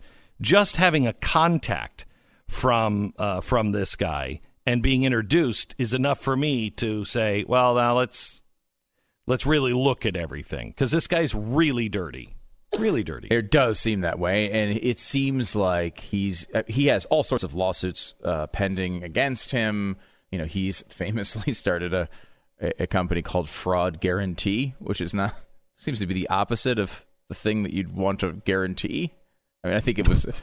You don't know that? No. Oh, I'm sure you've known it over the years. Or over there's been so many facts that have been swirled around. But he, fraud guarantee was the name of a company that he he was involved in, and it was supposed to be basically like a, a protection against fraud, but it kind of came out as like you're just guaranteed to be defrauded, uh, which is uh, sort of a funny anecdote on the Right. side of this. But he, you know, he was he's been sued, you know, many many times. He's had all sorts of credibility issues here, and you see that he's the type of guy who Uh, attaches himself to the Trump administration or Giuliani or whoever it is when he feels like that benefits him. And now he feels like Rachel Maddow is going to benefit him, so he's attaching himself there.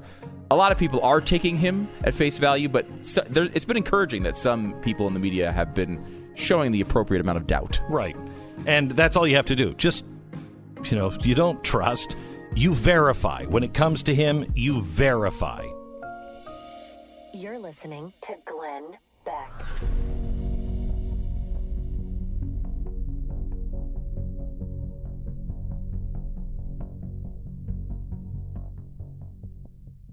It's going to be a lot of fun. Very excited to get started on that. We've been doing a lot. I was on with Ben Shapiro yesterday. Yeah, how'd that go? Uh, really good. Uh, By the way, great. I saw you with Chad Prather. yeah, it was great, It was- right? It was fantastic. Mhm. What? It was a good interview. You didn't see the What whole is- thing, hopefully, right? I did. No, I don't know. Yeah. So maybe you missed the, be- the No, beginning. I saw about 10 minutes uh, in particular.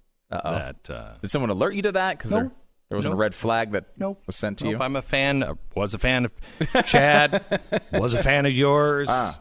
Uh, but uh, That how to go with Ben Shapiro? Uh, you shouldn't listen back to it. No, it was. Uh, it was good. It was good. It was good talking to Ben on his uh, radio show. Going Yeah. on uh, with Andrew Wilkow on his Sirius show today, which should be Hmm. fun. I've never been on that, and that's one of those shows that like my wife likes more than than she ever would like listen to me. Oh, she likes my wife- a thousand times more. She would she say, me. my wife would always say, You hear Andrew today? No, honey. No, I was working on my show. Did you hear my show? No, I was listening to Andrew. what the? so that's gonna be fun. as Okay, well. that's uh, that's uh, that's great. We have John Solomon. Uh, he's uh, coming up next. He has some breaking news uh, on the Ukraine uh, scandal, an update on uh, Ukraine, and we'll talk to him about impeachment and so much more next.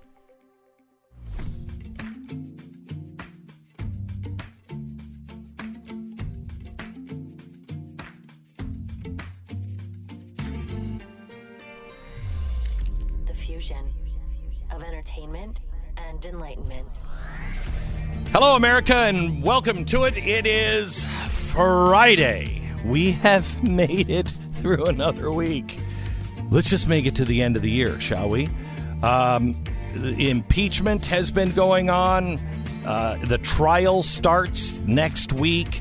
We're talking about the possibility of new witnesses. Mitt Romney being a total jerk and saying, "I love, I love these witnesses. I don't want to hear from any of oh, Hunter Biden. There's no reason to have him talk." Go ahead, Stu. Go Uh, ahead. You wanna- Romney actually? You just keep using him as an example. Is that just a generic example, or are you trying to? Is he actually said he's going Snowe, to? and no, he said he's Right, open. Snowe has been out of the Senate for a long time. I think you mean yeah, Collins. Mm-hmm. Uh, yeah, Collins. Uh, he is. Uh, uh, Romney is is uh, open to uh, to hearing some of these uh, these witnesses. I'm open to hearing witnesses too. I am too. Right. But he's the kind of guy that Oh, would okay. So would do their witnesses and not Trump witnesses. because I, I I would f- share the same fear Yes. as you, but I'm wondering if it's based on evidence, or you're just saying generally speaking you don't. generally trust Romney. Generally speaking, I don't trust Romney Okay. at all. At all. And Collins and Murkowski and at all. Yeah, there's plenty of names. And Mitt Romney. At all. right. It's Okay. not just him though.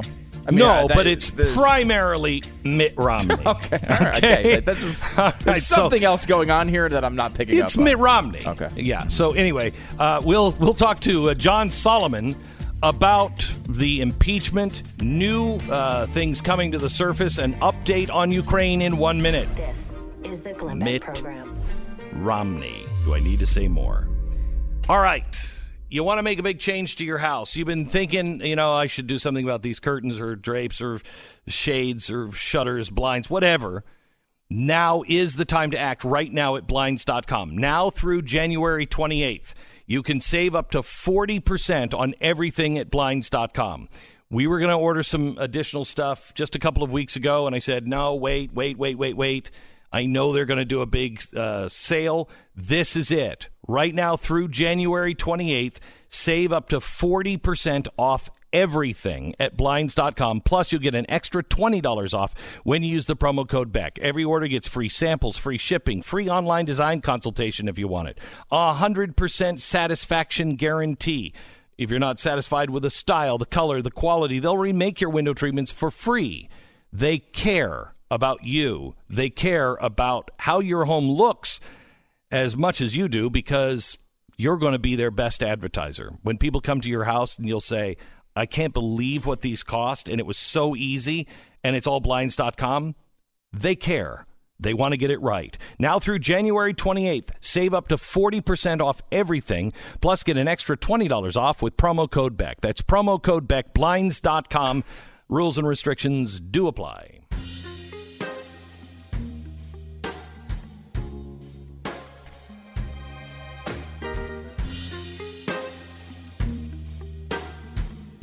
John Solomon is award winning investigative journalist. He has worked for the Washington Post, the Washington Times, I think the New York Times, AP, and The Hill. He now has a new website called justthenews.com. Justthenews.com. Investigative journalist John Solomon, who is at the center of much of uh, this uh, scandal in Ukraine. Welcome to the program. Good to be with you, Glenn. Thank you. You want to start with any breaking news, any new news? I do. As a, a matter of fact, just a few minutes ago, uh, my friends at the Southeastern Legal Foundation and I filed a lawsuit uh, seeking the records of contacts between Ukraine prosecutors and our embassy in Kiev, the U.S. Embassy in Kiev. These are some of the contacts that are at the heart of this uh, impeachment trial, and we're at really the focal point of my early reporting on this. There, there was a dysfunctional relationship between the frontline anti-corruption fighters in Ukraine and our embassy, and that's why I wrote the stories that I did. Um, I put a FOIA in uh, seeking open records request for this information. It hasn't come, and so today, with the help of the Southeastern Legal Foundation uh, and a great law firm here in D.C., uh, I filed lawsuit to try to compel the release of these documents. I think they'll give us tremendous insight into what was going on between Ukraine prosecutors and the embassy on all sorts of issues, from the Joe Biden Burisma questions to uh, other anti-corruption cases that were going on at the time. Okay, so so what what what does your gut say that they they will show or prove?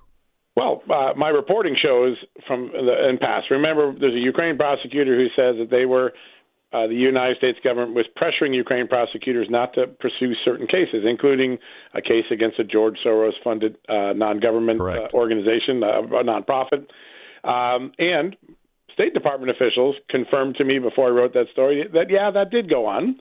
And then we had some of the testimony during the impeachment where they acknowledged that the State, the State Department acknowledged it was pressuring Ukraine prosecutors not to pursue certain people.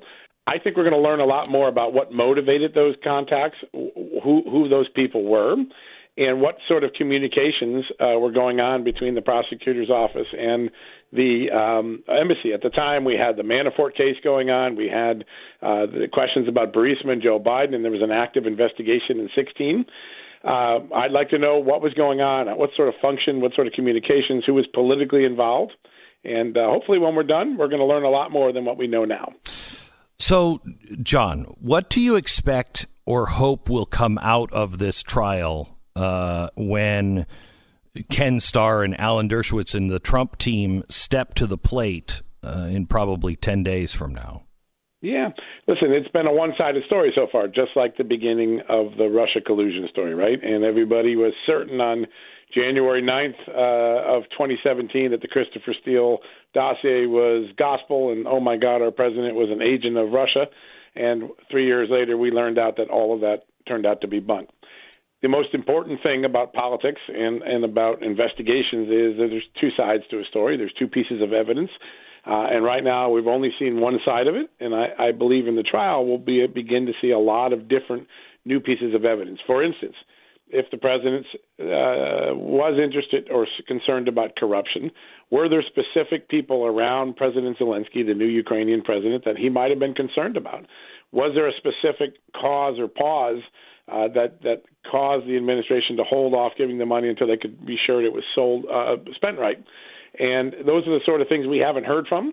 And I think we're going to learn a lot about what the intelligence community, what the economic and Treasury Department community was telling the president. And I bet the story is way more complicated than the narrative that Adam Schiff has woven so far. So um, we do know now that there is somebody around um, uh, the president of Ukraine that Trump is worried about or was worried about. Uh, we have that evidence now because of the um, the massive land sale that went to uh, George Soros, and that came from somebody who pressured the president to make this move. Uh, who is in his, if you will, cabinet, who is very close to George Soros.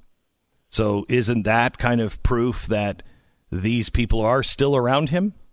Well, uh, there, there, there's a lot. Listen, there were uh, there was an oligarch named Kolomoisky who you know used to run PrivatBank, the large bank in Ukraine, and you can go back in, in the timelines and look. And back in the summer of 2019, in the fall of 2019, the IMF, the Europeans, were raising their hands, saying we, we're really concerned about Kolomoisky's return to Ukraine around Zelensky.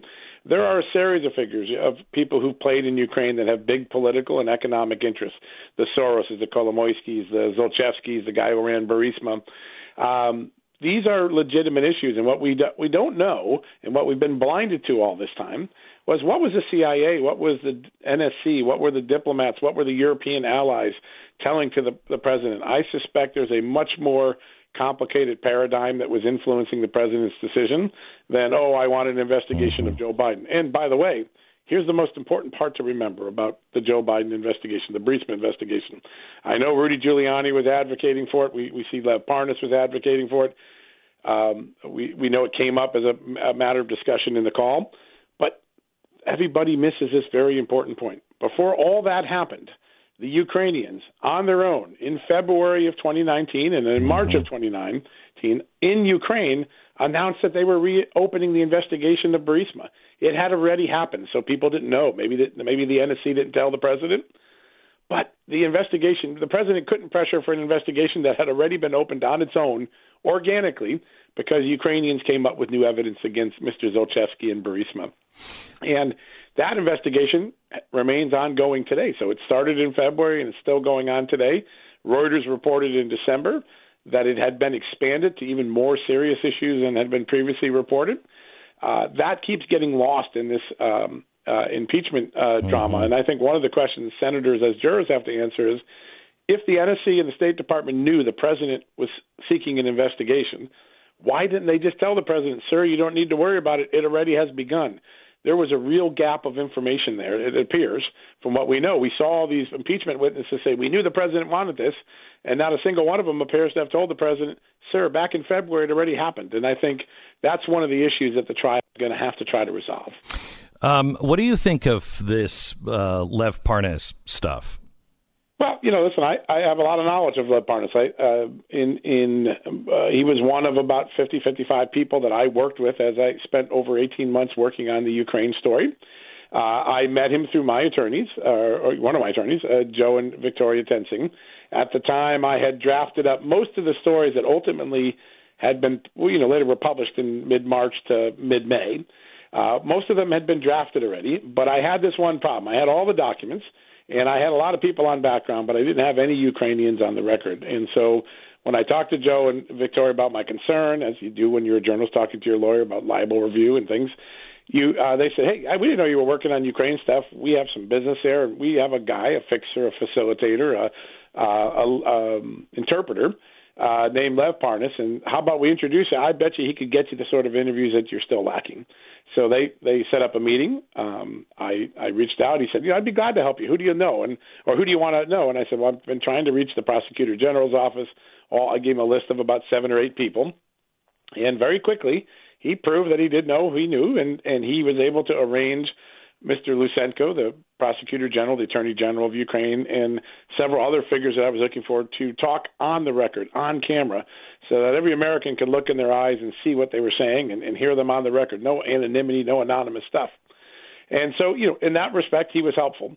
Uh, he had his own motives, his own interests. He had business interests. I knew he worked for Rudy Giuliani. I knew he worked for lots of other people.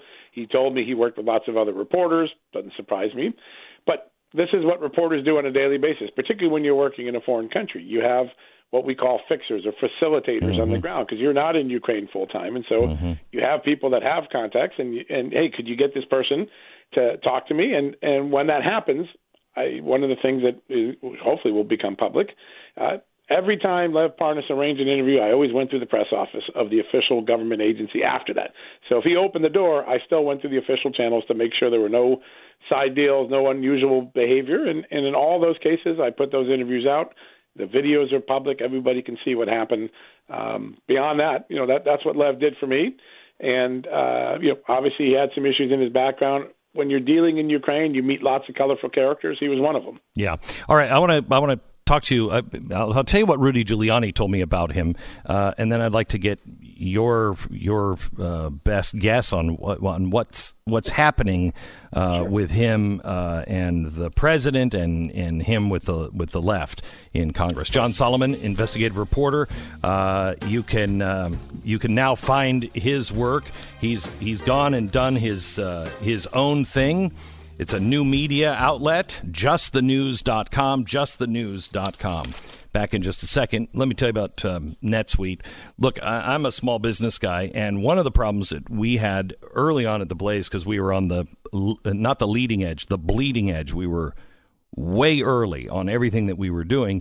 We had to invent the technology that everybody is using now. We we had to forge our own way when we started, and one of the things that we never got was um, uh, was our numbers. We we just couldn't track what was going on, and I mean numbers from all departments that make up your business. You have to know the information, or you have no idea uh, what your what your business is. It's like an octopus, and you lose against an octopus. NetSuite now by Oracle is out and is a cloud based business management software that gives you the visibility and the control you need to go uh, to grow. So you will know about the HR, you'll know about the counting, the orders, the shipping, the sales. You'll know all of those numbers in one dashboard, either on your phone or your computer. Know your numbers and know your business. Succeed with NetSuite today. Schedule your free demo right now and receive their free guide, seven key strategies to grow your profits at netsuite.com slash Beck. Set up your free demo and get your free guide today at netsuite.com slash Beck. That's netsuite.com slash Beck. We break for 10 seconds, station ID.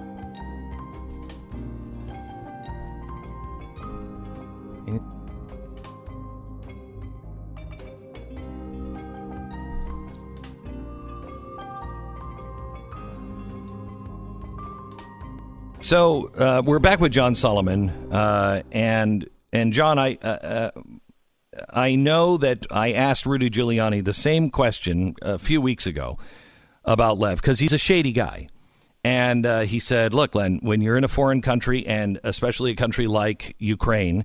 And you're looking to find out the details of the underworld, you're not going to meet all of the finest people.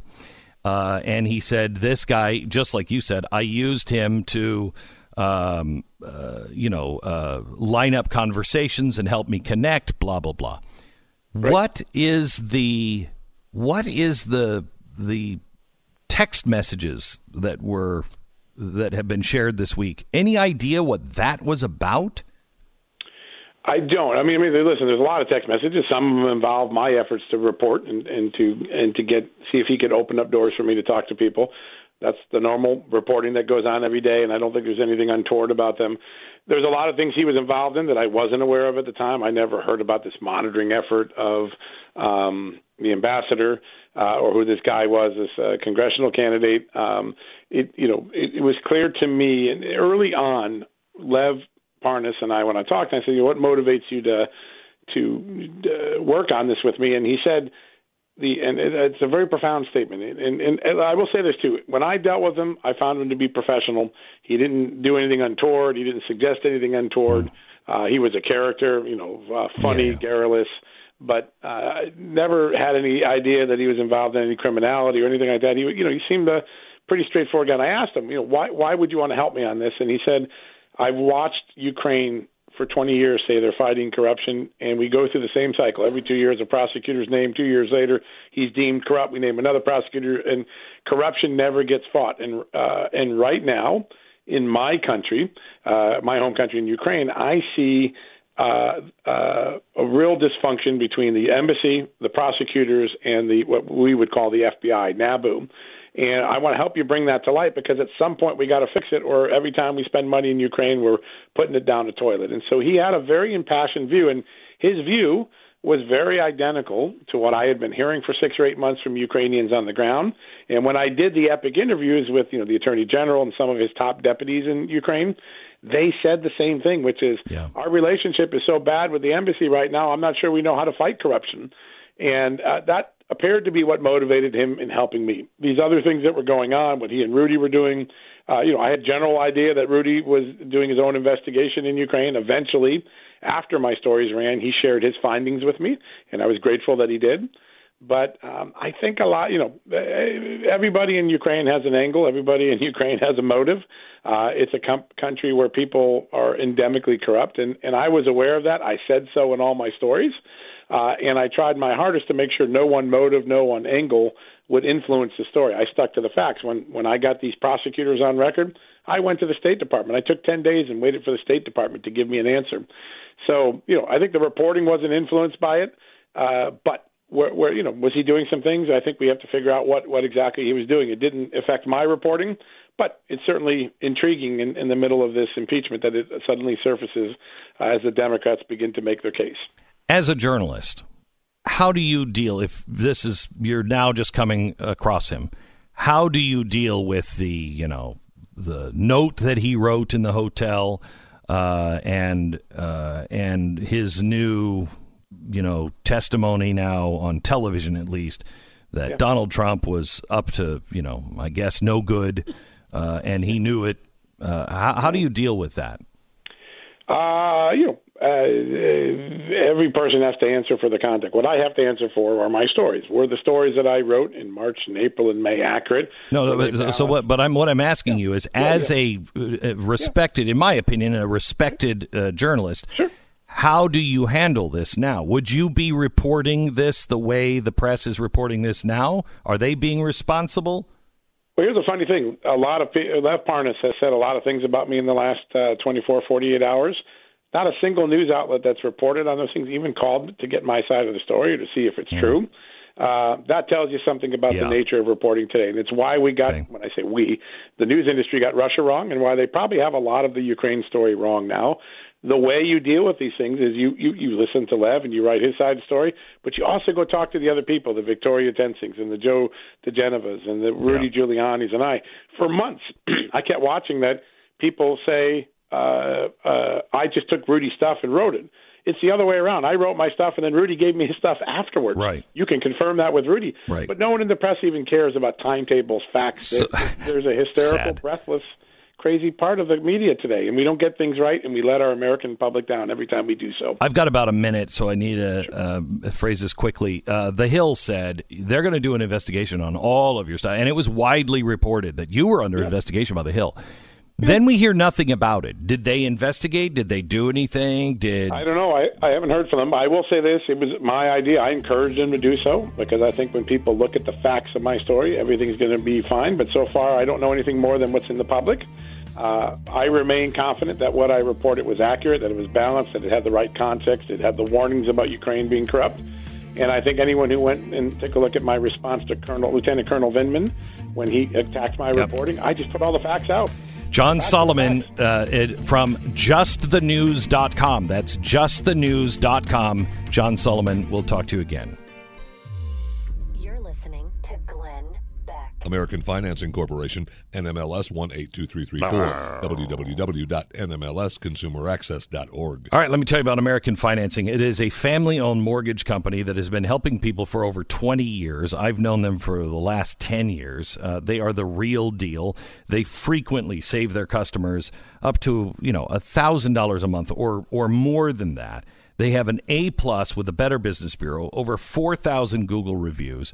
When you're doing a refi of your loan, when you're buying a new house, you want somebody that will give you the straight scoop and give you the best deal, right? Because you're not you're not being given a mortgage. That loan isn't given. I hope the bank gives me that loan. They're not giving it to you. They're selling it to you. You need somebody who's on your side, and that's American financing. So whether you're looking to buy a new home, refi, or consolidate uh, into a new loan for your debt. They can save you a whole lot of money. It takes 10 minutes to see if they can help you. Just call them now, 800 906 2440. 800 906 2440, AmericanFinancing.net. At BlazeTV.com, you can get all the best shows from uh, Glenn Beck to Pat Gray to Stu Does America. Go to BlazeTV.com, use the promo code Glenn, save 10 bucks.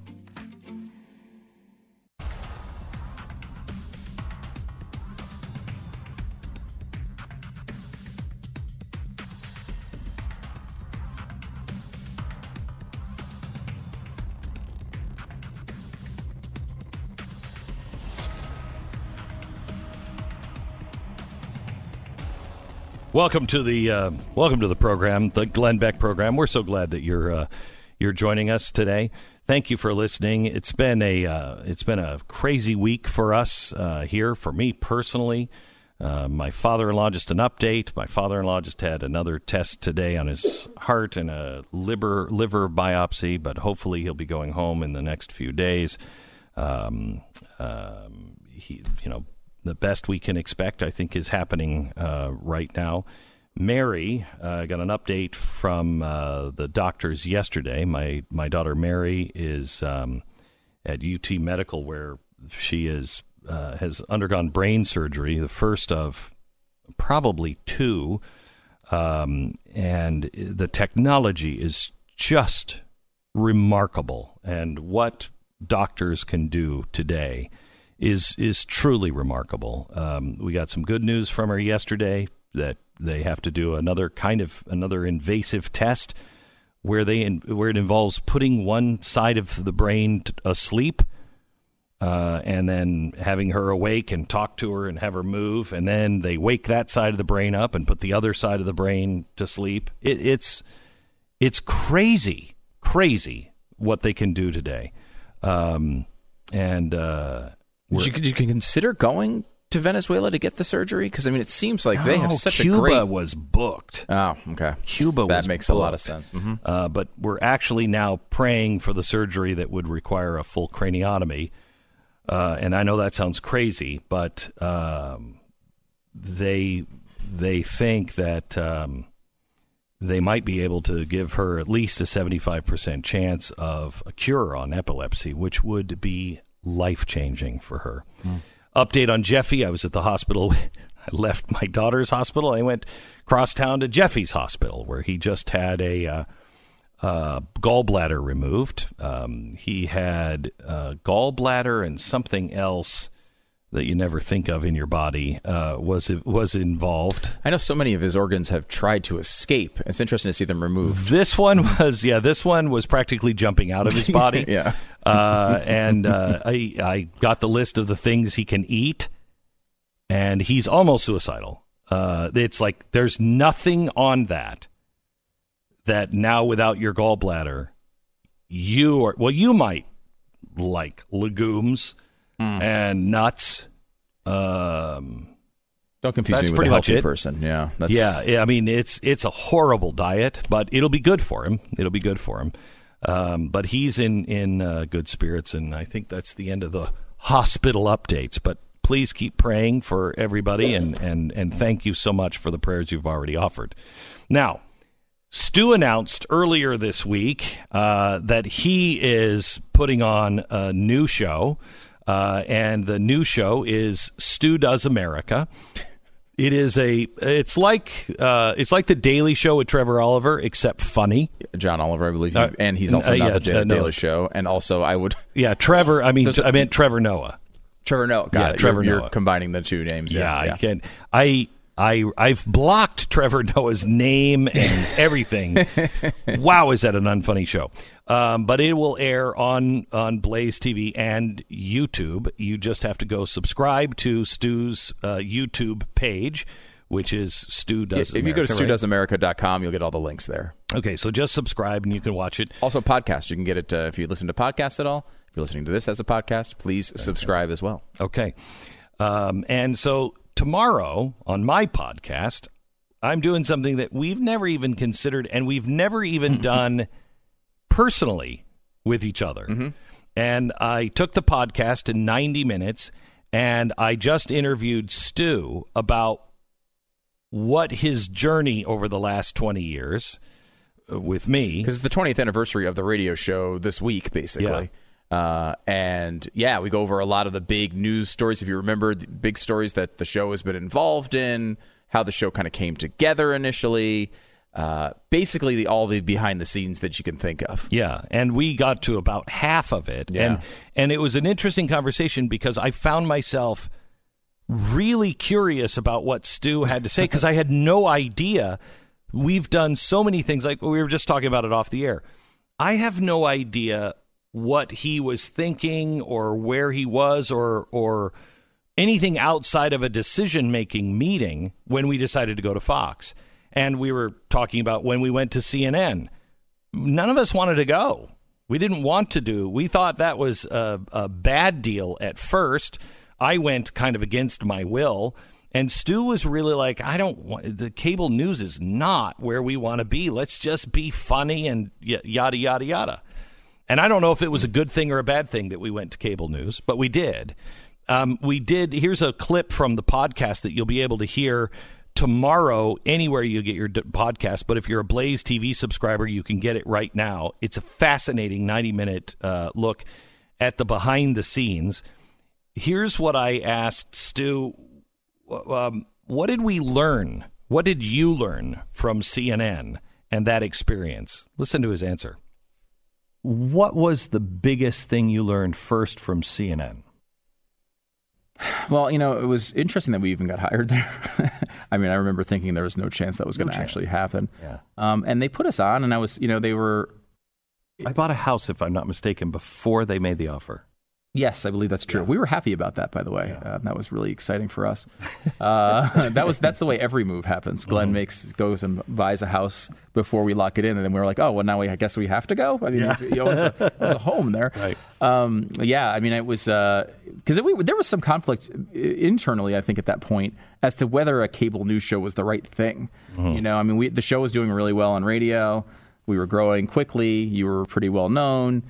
And I remember thinking, like, gosh, really, like cable news? Like, we're going to go on there and do this thing that everybody, you know, that's what you're supposed to do. We all So, hated it. Yeah, we, none of us really liked the idea. And I think, I think, you know, looking back in retrospect, incorrectly because it was it was a way to, it really did change the level of your profile. But we changed it. Yeah, no, because we did something different, and we mm-hmm. knew we were going to do something different, and we weren't going to do it unless unless we could. Right? Mm-hmm. I didn't want to go in there and do the same old blah blah blah talking mm-hmm. heads type of thing. Um, so when we went into CNN, I mean, I remember doing things that were it helped, it helped shape my understanding of the media in a way I don't know that like the audience necessarily always connects with, and that like we would do things on the air that were really basic knowledge for the average talk radio listener. You know, things that were like, okay, remember this quote from this guy, and you'd bring that up in passing. And especially when we first started, we would get hit from standards and practices, which is like the branch of CNN. So, uh, this is interesting to mm-hmm. me. Most people may not even know this or mm-hmm. believe this, but I was on the floor, and sometimes it would take us two or three hours to cut an hour long show. Yeah.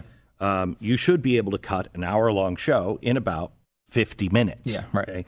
It sometimes took us three hours to mm-hmm. cut. And I was never privy to the stalls. yeah. I would just be told, uh, break down in the computer, or, you know, break down in the control room. This is happening. This is happening. Don't worry, we'll catch it.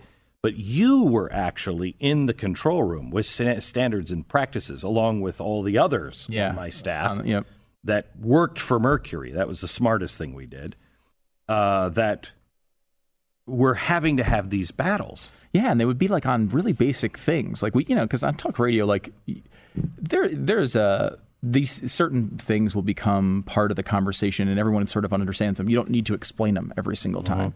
And we'd make points, and they would push back on them, and I'm like, do you not know this? Do you not know this person said this? And that really that enlightened me into the way the media actually works, because uh, a lot of times they don't know it.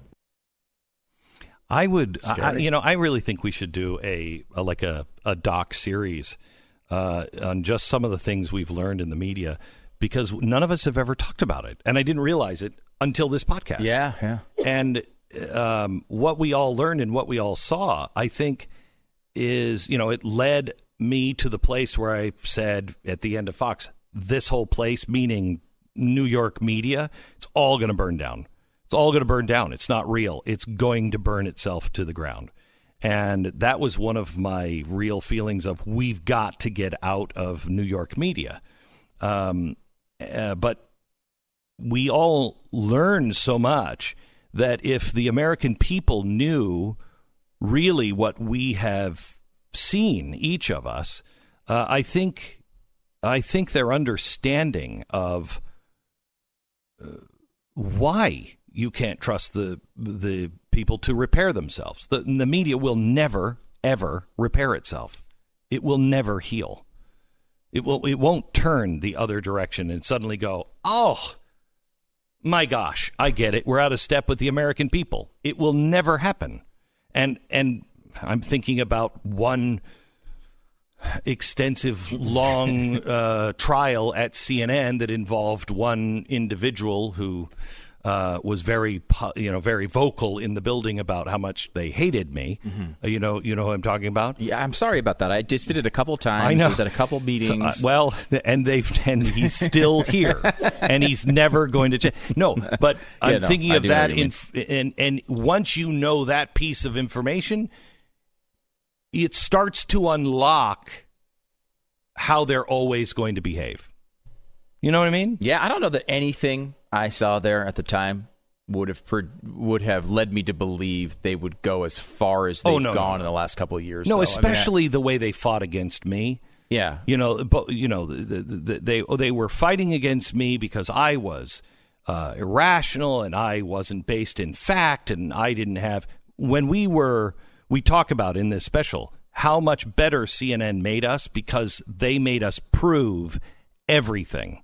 Yeah. So when we got to Fox, we didn't need standards and practice. Yeah. It, it was so easy for us, um, and uh, and we were self policing ourselves, which was a great, great advantage. One of the weird things about going through that process and like working at a CNN, like there there are people that I absolutely loved that Me we too. worked with there Me and too. still do. Loved 'em. Yep. And Me it's too. and it's amazing that you you kind of see how this goes on, and it's easy to kind of think of these, you know, of an organization like that as this like monolithic.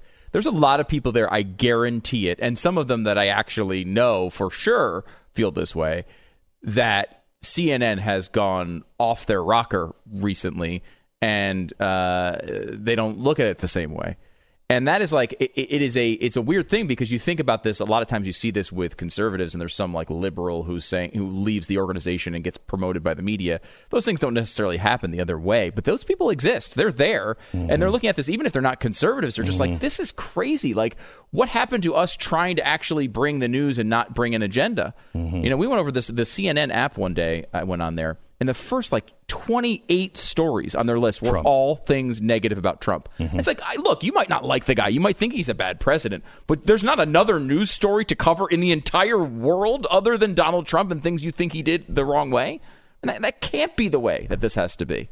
And that, that's not just us feeling that. That's, those are people in those buildings feeling that way. All right. If you are a subscriber to Blaze TV, just go there now. You can uh, find tomorrow's uh, released podcast today if you're a subscriber. Otherwise, tomorrow, just you know wherever you get podcasts, subscribe to the Glenn Beck prod- podcast. You'll be able to download it for free, uh, and it is well, well worth your time behind the scenes. 20 years of talk radio and my career with Stu, uh, all exposed. All exposed. We should um, point out that we are fully closed in the episode. Uh, that's uh, you said exposed, not fully exposed. Just so we so somebody turns it on. Speak for yourself, sister. All right, let me let me tell you a little bit about X Chair. X Chair is the uh, chair that I uh, got my wife for Christmas because that's what she wanted. She asked for an X chair, and then she was really sweet, and she was like, "Oh my gosh, I completely forgot about the X chair." I'm like, "No, you didn't," but I appreciate that. She loves it. Um, I have an X chair in my office, and the reason why she wanted one is because she would come, uh, you know, while I was having meetings or something, and she'd be doing something at my desk, and she'd sit in the chair, and she'd be like, "This is the greatest chair. How come I don't have one in my office?" Okay, okay, dear. It is really that different of a chair. It's it's the new uh, standard, really, of great looking and comfortable office chairs. There is only one that I've known uh, that you know could claim that. I can't remember the name of it, but it's you know it's the people that make the airport chairs, and they've claimed that they made the best chair, and it was okay. I didn't think it was worth the money. This is ten times better than that and well worth the money. And right now, you'll save $100. Just go to xchairbeck.com, xchairbeck, B-E-C-K dot com, uh, and look at all of the chairs, all of the options. Find one that fits you, fits your budget, uh, fits the look of your home. It's xchairbeck.com. Use the promo code Beck. You'll get a free set of the new X wheels with your chair, and you're going to save 100 bucks. xchairbeck.com, promo code Beck. This is the Glenn Beck Program.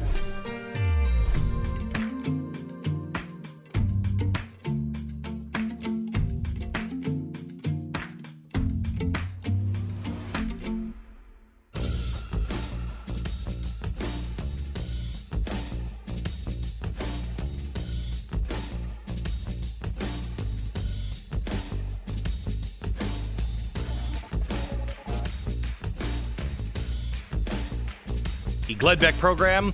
I want to remind you uh, this weekend, talk to your family if you are looking for something really cool to do. Uh, this 4th of July. Please join us as we restore the covenant. Restoring the covenant is happening in Gettysburg on the weekend of July 4th, three days there in Gettysburg. You can join us for a day, it's free. Uh, or you can, you know, join in some of the other events that are ticketed events, but the main fireworks show and everything else, it's all free. Gettysburg, you do have to register to go because we have to keep the uh, the crowd at a certain amount because of the infrastructure of Gettysburg. So if you want to register, please just talk to your family. Uh, and uh, and and register and reserve your place for your family at glennbeck.com slash restore. There's all kinds of packages that could extend it out to like I think 10 days or 7 days on the road through Plymouth, Boston, New York, Philadelphia, all of the history all the way to Gettysburg, July 4th weekend. If you'd like to participate, glennbeck.com slash restore. All right. Excited? For the weekend? Yeah. More than life itself. You've gone through a just- heck of a you've had a heck of a week. I can't I can't tell you how much how much I respect my wife and what she does. I Me too. I don't know how she puts up with it either. Oh no, have him have him leave in, in a crisis situation. Have him leave for a week. Then you'll then you'll really appreciate. You have to fend for yourself a little bit. It's not normal for you. Wait a minute.